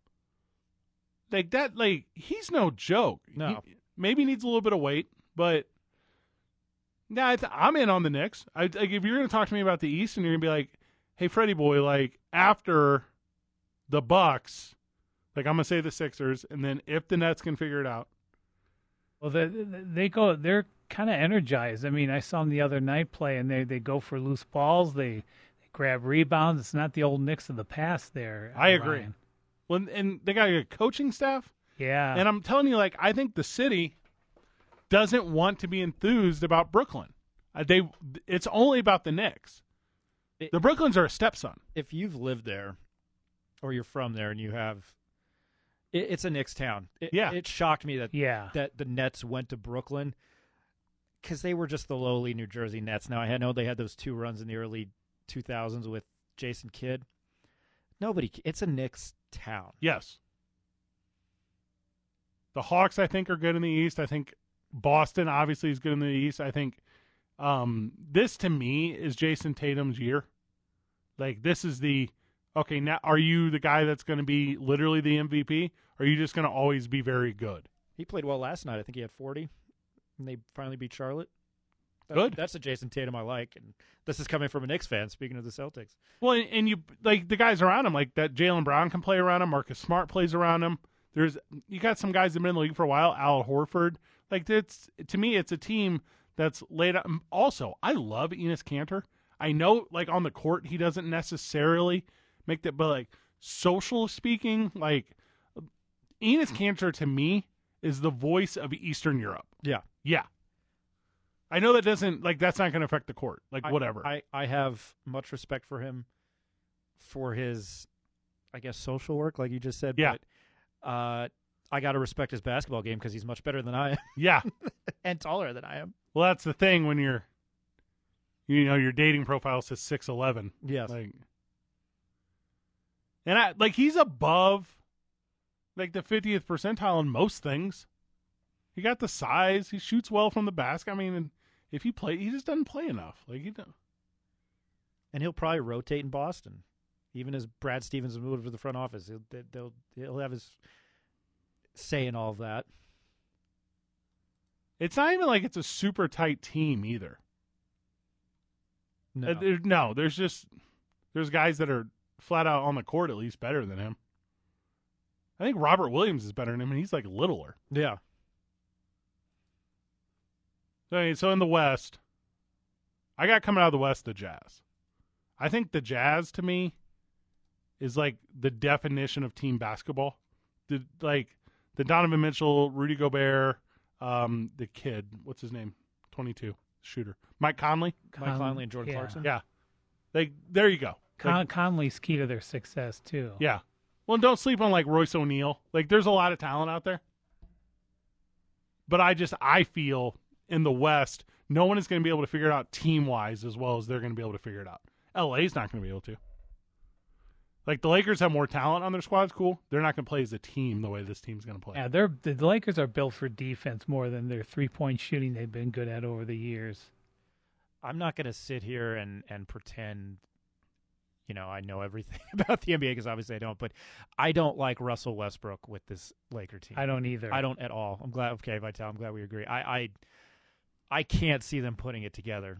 I know they always turn it on in. LeBron always turns it on in, in April, May, and June. I, I can't see that this year. And they need Anthony Davis, and it was evident against Phoenix in the first round last year. it they're in such a weird place because like lo- obviously LeBron, obviously Anthony Davis, obviously Russell Westbrook, but then it gets real weird after that. Like the Kendrick Nunn stuff, the Horton Tucker kid, like I I get it, but like what are you doing on this team? Like are you going to try to put Carmelo Anthony in more? Are you going to try Malik Monk, Rajon Rondo? Like the team is like there's too many guys that aren't going to be able to fit in correctly. It is- DeAndre Jordan, Dwight Howard. It like is- it is your NBA version of old man pickup game. At, Yeah. at the Y. Although I mean, Carmelo, Carmelo looks the part right now. He played well for Portland the last couple of years. He was a nice piece. Going to break, Valdez falling behind early to Solaire. 2-0 on the count. Updates after this. It's ABQ Central on 95.9 About 45 FM, minutes ago, I AM said, 610. The Go put a hundred bucks on Solaire to hit a leadoff home run to start the World Series. And Ryan, you said the odds are like four hundred to one. Fred, don't do that. It's stupid. So on a 2-0 count, Solaire corks one into left center for first home run of the World Series and the first run for the Braves. I'm basically Betts Radamas here. I'm basically I'm I'm a soothsayer. I can see I can all but see the future. I'm arguably the best sports talk personality in the history of all things because I called the Solaire leadoff home run. Okay. I was wrong. I'm stupid. What did it, did it really play? What was it? Four hundred to one. Four hundred to one. I don't know what the the site was or or what book it was, but it was four hundred to one. Freddie Freeman, dribbler down the left hand side. He's out at first. Albias, deja vu, exact same dribbler down the left hand side, safe at first. Then he steals the bag, so you get the taco, Ryan. Yes. Still base, still a taco. And then who? Who? Who? Who? The third baseman, Austin Riley. As you just said in the break, America's asking who the hell is Who, Austin yeah, who's Riley? who's Austin Riley? He puts one into left center where no one's standing. Albias comes around from second to score standing up. He's been doing that all postseason clutch hits. Shoot. The only reason his the only reason his pants are even dirty is because he slid into second and there was no throws. It didn't even matter. Eddie Rosario's up. Dangerous man. Yeah, with Riley on second and scoring. And Valdez is so terrified right now that he's throwing the bir- the ball to everything but the backstop. This this Houston Astros team is done for. First, of- this is going to be a complete game no hitter for Charlie Morton. I just want to put that out there. Put money on that. I already called the Solaire home run. I should start listening to you more often when I make sports bets. I'm telling you, you take the big risk because I don't want hundred dollars, but I do want four hundred times hundred dollars. That's what I do want.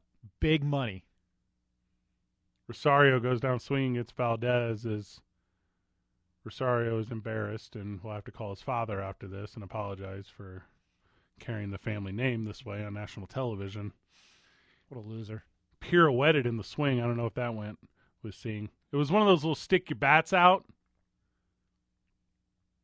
Legitimately, that was six inches off the plate. Like, what are you doing?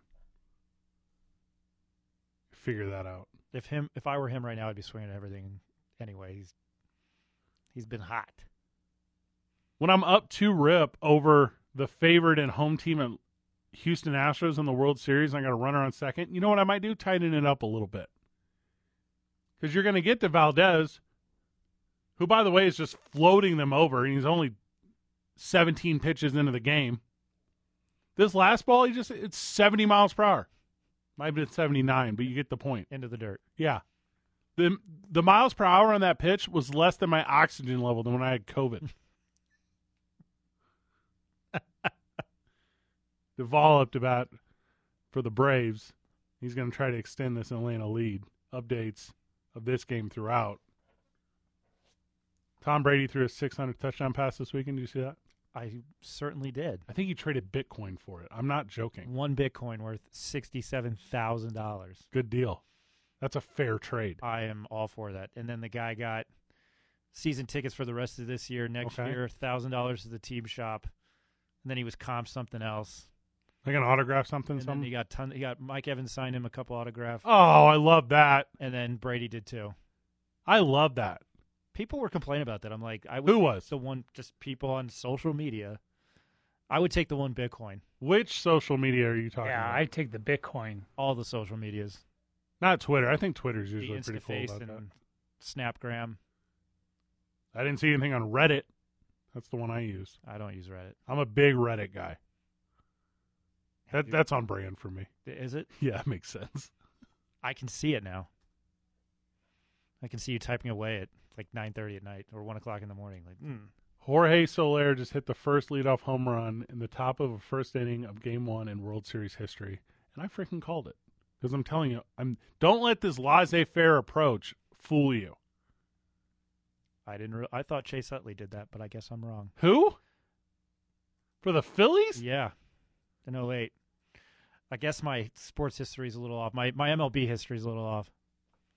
He may have hit a leadoff home run. He put uh, he put the Phillies up early in uh, Game One of that 2008 series. It's really sad. I know that. I got to get a life. I would say 2008 is when I was also passionate about fo- sports, so it's been some time. I am pat. I'm going to be honest. I'm passionate about sport. I'm passionate about entertainment. That's why I love the World Series And wrestling. in pro wrestling, in the big game. Like, do I have a ton of love for collegiate women's soccer? I don't. Do I during the College Cup? Yes, I do. All Duvall could do was fly out to the warning track and right. But the damage has already been done by this Atlanta Braves team traveling to Houston as they're up to rip over the wide eyed and fearful Houston Astros. This game's over. It's the f- top of the first. It's over. It's the middle of the first. Have I been wrong about any other prediction? Still have eight and a half innings to go. It's a long game. I can tell you this much. We're going to see a bottom of the ninth. I'll tell you that. You're not wrong. No. I, I and Major League Baseball would want that. So, Tom, Brady, how does this ball even end up in a fan's hand? because Mike Evans didn't know it was his 600 touchdown pass. That's how it happens. I, I truly believe that these guys don't care. They they make their money and they play the game, win or lose. They go out there and occasionally they care. Four hundred of those touchdown passes were thrown before Mike Evans was even in the league. That's crazy. Isn't that crazy? I don't know if that's an actual fact, but it's got to be close. What is that ball really valued at? Really? Like like if it, if you're to put it on like seven hundred thousand. Who said that? Who who made that? That was what uh, ESPN. Someone, some some person with sports memorabilia in the New York City area said it would come out to about seven hundred thousand to start. All right, Ryan go up to Hart. one million. You work at all in autographs. I do. Somebody walks in with Tom Brady's 600 ball. what do you like? What do you?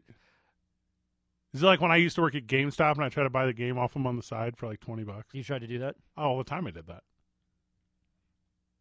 I'm glad I learned something new today that you worked at GameStop. I would, I would be like, hey, I can give you, I can give you five bucks in store credit, or I got a 10 spot right here in my pocket. Up to you, guy. I'm trying to think. I never worked at GameStop. Oh, Come on well. now. 600,000? 700,000. 700,000? To a million. A lot of clams. I'm looking for like a good sports memorabilia. Steiner Sports, that's the one I'm familiar with. That's the Super Bowl party I've been to. Back it. All right. But there's only one 600 touchdown pass, so it's Yeah, but it doesn't mean anything unless he like died today. Like you're still gonna have six on one. how many he threw? How many the other day? Four or five again? Ju- every day. Yeah, it's it's like every week he's just throwing five touchdown passes. In 1998, Mark McGuire hit 70 home runs. Do you remember that? Yes, yes, I do. I, d- I couldn't tell you which ball was worth more, the 70th one or the record-breaking uh, 62 or whatever, 63. 62. Yeah, like I, I have no clue. I mean, the one that tied it's got to be worth a lot too. So that's 62. 62 is the one that took it. Yeah. So what is that? I, I'm being serious. What is that worth? No clue, right? But is it is it worth more than the one that it was, which was 70? And then Mar- and then Barry Bonds in whatever year that was, 2009. I don't. He- What's he at? 72. 76, I think. Yeah. I, I don't count. th- I, I don't even know, and I love baseball. It's because my dislike for Barry Bonds, I don't even know how many he hit. I don't even know what the record is. That's how disgusted I am. I know, it's crazy.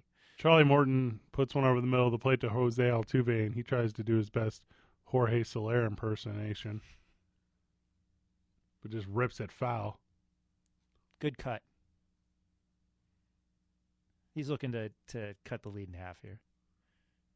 The thing about Altuve is he's the best player on the field. So if he if he goes and tells the boys, "Hey, forget staying disciplined and working the pitch count. We're going to go out there and just swing real hard," the rest of the team will follow that lead. Yes. Now, do they have a bunch of Major League Baseball players that can crack dingers all the time and there's no home run rule in the World Series? Yes. Also, Charlie freaking Morton. Uncle Charlie freaking Morton, who throws a 12 to 6 as good as Adam Wainwright does, who can paint a corner like he's been in contact his entire career with a guy, I don't know, like Greg Maddox. He's 4 and 0 in closeout games. That's the most in MLB postseason history. Pretty clutch. This Atlanta team is about to sweep the Houston Astros. That's hot take. It's not. It's factual. Jose Altuve just went down to the reverse K against Charlie Morton in the bottom of the first when his team right now at home with his fan base feet away from him. He can't even rise like the cream he claims he is to the top to match what waiver wire acquisition Jorge Soler did to lead off the World Series. He was traded. Whatever. Same thing. Somebody didn't want him. Don't tell that to Royals fans. They wanted him. Michael Brantley says, I'm actually a pro. I've been here a long time. He singles to right center. Grab a break when we get back. I got I got a couple. I got U and M here. I got I got a bunch of stuff on my list. More sports talk for certain though. ABQ Central on 95.9 FM and AM 610. The sports animal. Alex Bregman, slow roller to the right side. Easily played by Freddie Freeman, little PFP there for Charlie Morton. Out at first, advances Michael Brantley to second. And now Yoron Alvarez is up, who is maybe the most dangerous hitter in this entire thing. So if Houston is going to answer the question that is, what can you do against Charlie Morton? It's going to have to come right now. You were on the program Saturday. I sure was.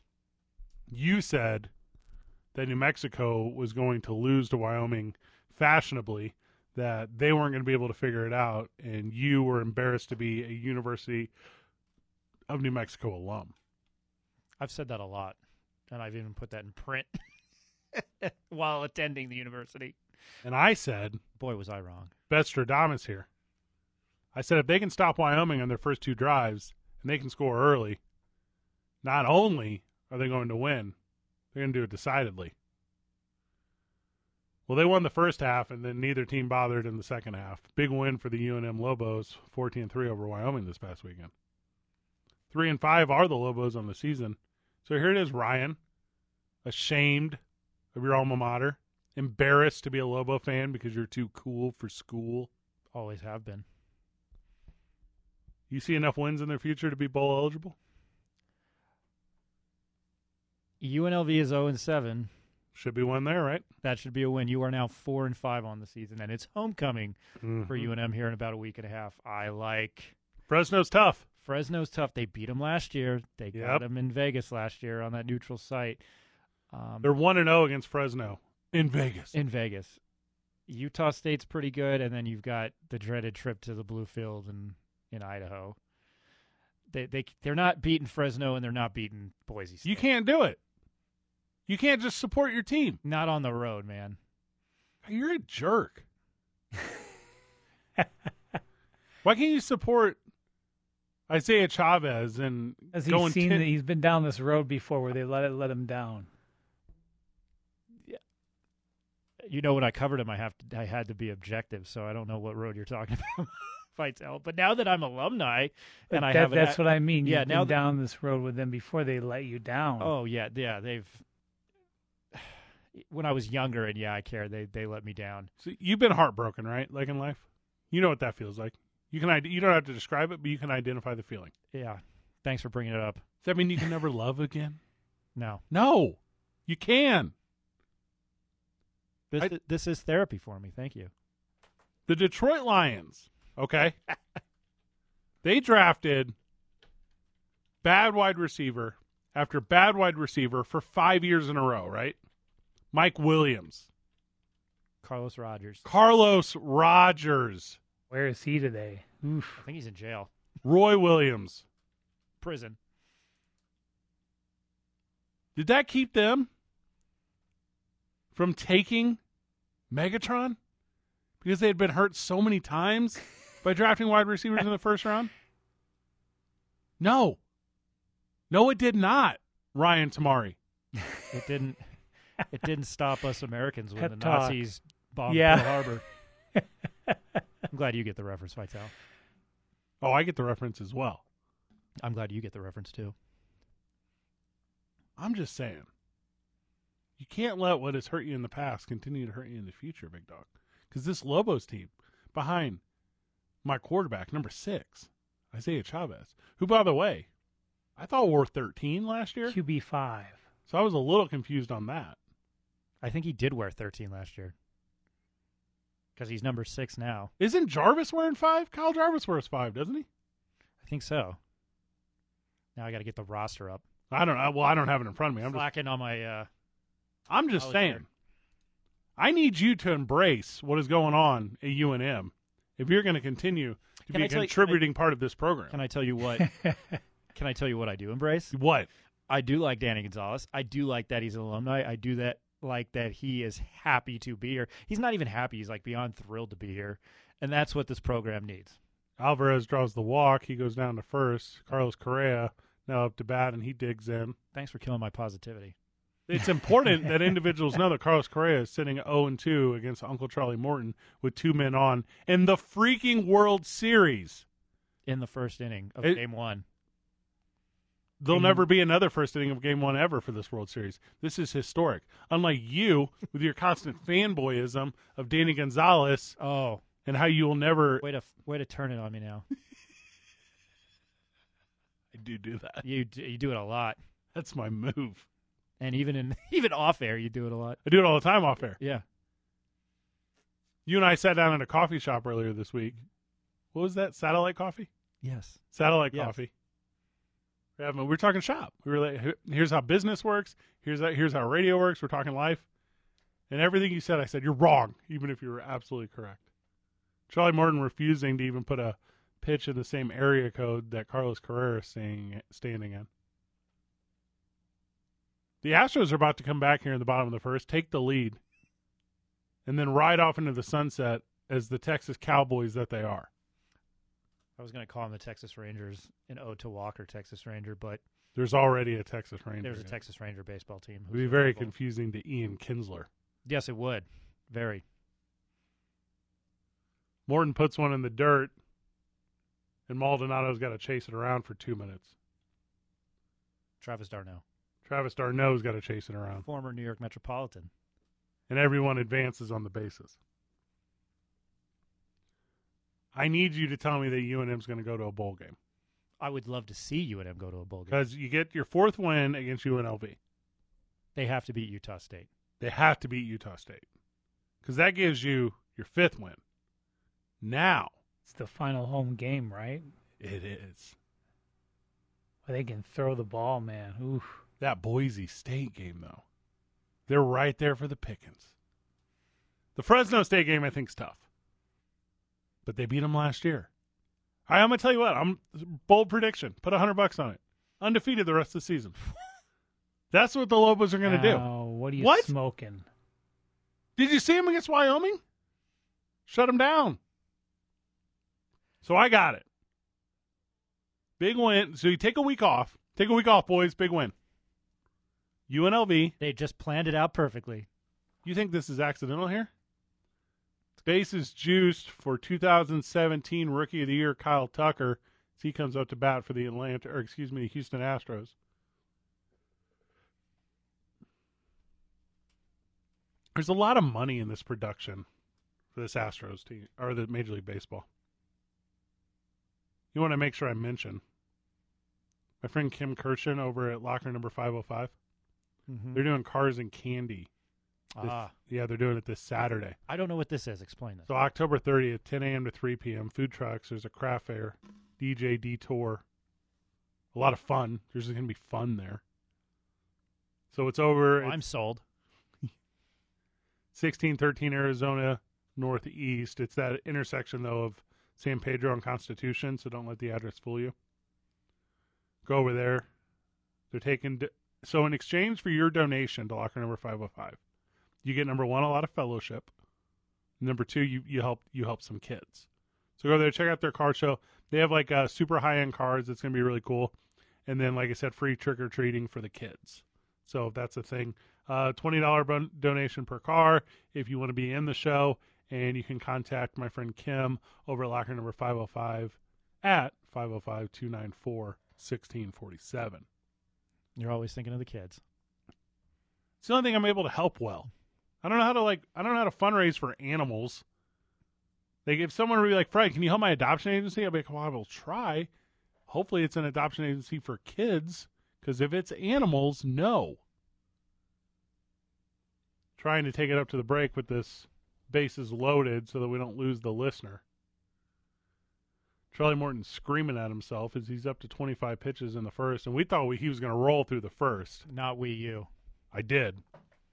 When Altuve went down with the reverse K, but now Tucker can't get one through the gap, and no harm, no foul for this Houston Astros, or excuse me, this Atlanta Braves ball game.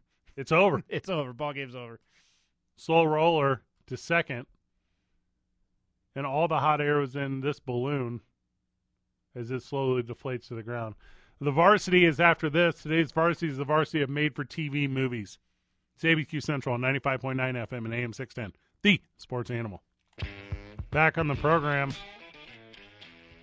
Atlanta's put two runners on right away here in the second.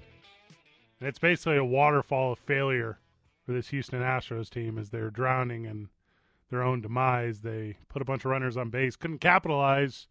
Charlie Morton looks like a savior after going 26 pitches deep in the first and allowing absolutely no damage. He got out of a jam. and his boys are only lifting him up here as the aforementioned two runners on with no outs, and the top of the first is you're already up two, and your number nine hitter Swanson's coming up. If I'm if I'm runners on first and second right now, and Swanson up, I am bunting. Play small ball, really mess with their heads, get my guys over. Today's varsity. By the way, thank you to JJ Buck for connecting with the program earlier. Thank you to caller Tommy, caller Vincent. Had a lot of fun today. Thank you to Ryan Tamari for joining us. Always. Swanson hits one to the warning track, and it's caught at 408 feet of the 409 fence. Both runners advance. Here comes the top of the lineup. And if you are a lone Houston Astros fan, maybe because you used to cut Alex Bregman's hair in high school or something. Let's not go there. Albuquerque Academy alum. Is that a good one? Today's varsity is the varsity of made for TV movies, okay? You want to go first? You want me to go first? You go first. All right. I'm going to go with Sharknado. So Sharknado came out in 2013, stars Tara Reid, Ian Ziering, and David Hasselhoff. Uh, it's a brilliant movie about a tornado filled with sharks. That's basically the premise. And a hurricane in the Pacific. When a freak hurricane swamps Los Angeles, nature's deadliest killer rule, which rules the sea, now also rules the land and the air, is thousands of shark sharks terrorize the waterlogged populace of Los Angeles. I'm going with Sharknado on my varsity of made for TV movies. That's a great choice. Thank you. Mine is a Disney Channel original movie, or as the acronym is DCOM. 1999 Smart House. Oh yes, I'm very familiar with Yes, Smart House. featuring uh, Futurama and Married with Children and Sons of Anarchy star Katie Seagal, Yes, excellent. who plays an overbearing House. house. She's the voice. She's like Hal. Yeah, she's from- like Hal. Yeah, from Space Odyssey. Yes. Uh, it's about a teenage computer nerd in a contest with whiz, played by Ryan Merriman, his widowed father and his little sister, who win the computerized house. And little do they know, he reprograms Katie Seagal's character, H- Hal of Smart House, and it begins to take on a life of its Oh own. gosh.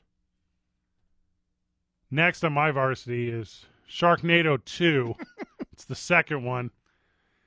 It's the exact same story as Sharknado 1 except now it's in New York City. And they for some reason have brought in Vivica A. Fox, Mark McGrath, Judah Friedlander, who if you're not familiar with is very funny. Judd Hirsch and you're like who's that? He was in Independence Day alongside Vivica A. Fox and Andy Dick. So Sharknado, Sharknado 2, the second one, where a freaky weather system turns deadly fury on New York City, unleashing a Sharknado, is my answer for straight to TV films. We're keeping this theme going. I've got another decom. Go ahead. a Disney Channel original movie, and it plays this season, uh, starring under it's un, under wraps, and it's their very first Disney Channel original movie, and it it stars Bill. I don't know how I'm gonna s- for mispronounce this. I think it's Dutch. Bill Fagerbacher. Fag for I don't know. I'm No not clue, good with yeah. it. no clue. Uh, but he was on the show Coach. Oh, okay. Yes, you know who I'm talking about. No. Sharknado 3, Oh Hell No, is, well, it's an action comedy horror film, the third installment in the Sharknado series. If you're not familiar with it, I believe this one is set in outer space in parts. So the sharks have now made their way from not just sea, land, and air, but also outer space. Um, that one does star Bo Derek and Mark Cuban as well. So the cast has really grown at this part. Uh, also, the return of David Hasselhoff after we aforementioned he was replaced by Mark McGrath in the second. My third is uh, it for Tim Curry's performance Oh, good. as okay. Pennywise the clown. That's a very good one. Also on my varsity of made for TV movies, Sharknado Four. uh, it's the fourth, the fourth awakens. It's very good. Gary Busey steps up for this one. Um, very similar to the first two, except there's for some reason now they're in, I guess, like a casino, so, which is weird. So I'm gonna think it's in Vegas where there is no sharks. It's a desert. or torna- tornadoes, and definitely no ocean. So that's my answer for the varsity made for TV is the fourth Sharknado. I guess my my runner up is any Disney Channel original movie. Okay, just just kind of the entire catalog. I celebrate it. Yeah, showing your age there. I am. My very last one for the varsity of made for TV movies is Sharknado 5 Global Warming. Um, was much of America lying in ruins from the previous Sharknadoes. The Sharknadoes are now free to move across the entirety of the world.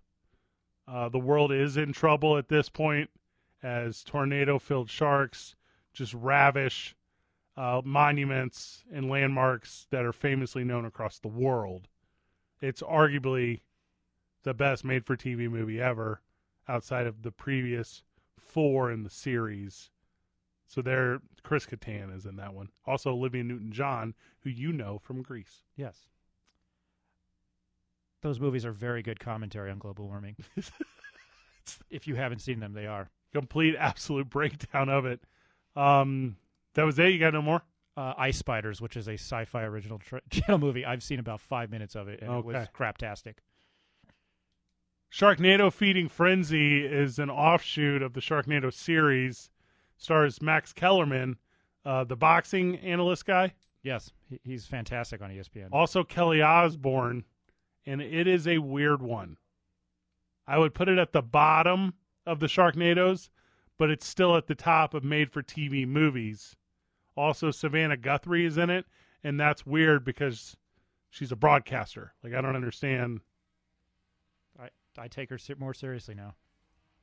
sci-fi did something special for a long time with the Sharknado series. R.I.P. to it, which uh, looks like it died in 2017. Just kidding. Apparently, there's one called The Last Sharknado. you did really good today. I appreciate it, Ryan. You're very talented. Michael, you did excellent. Any final words before we go, boys? I appreciate you guys having me on, and uh, as always, Vitel, thank you. Good job, everyone. GG.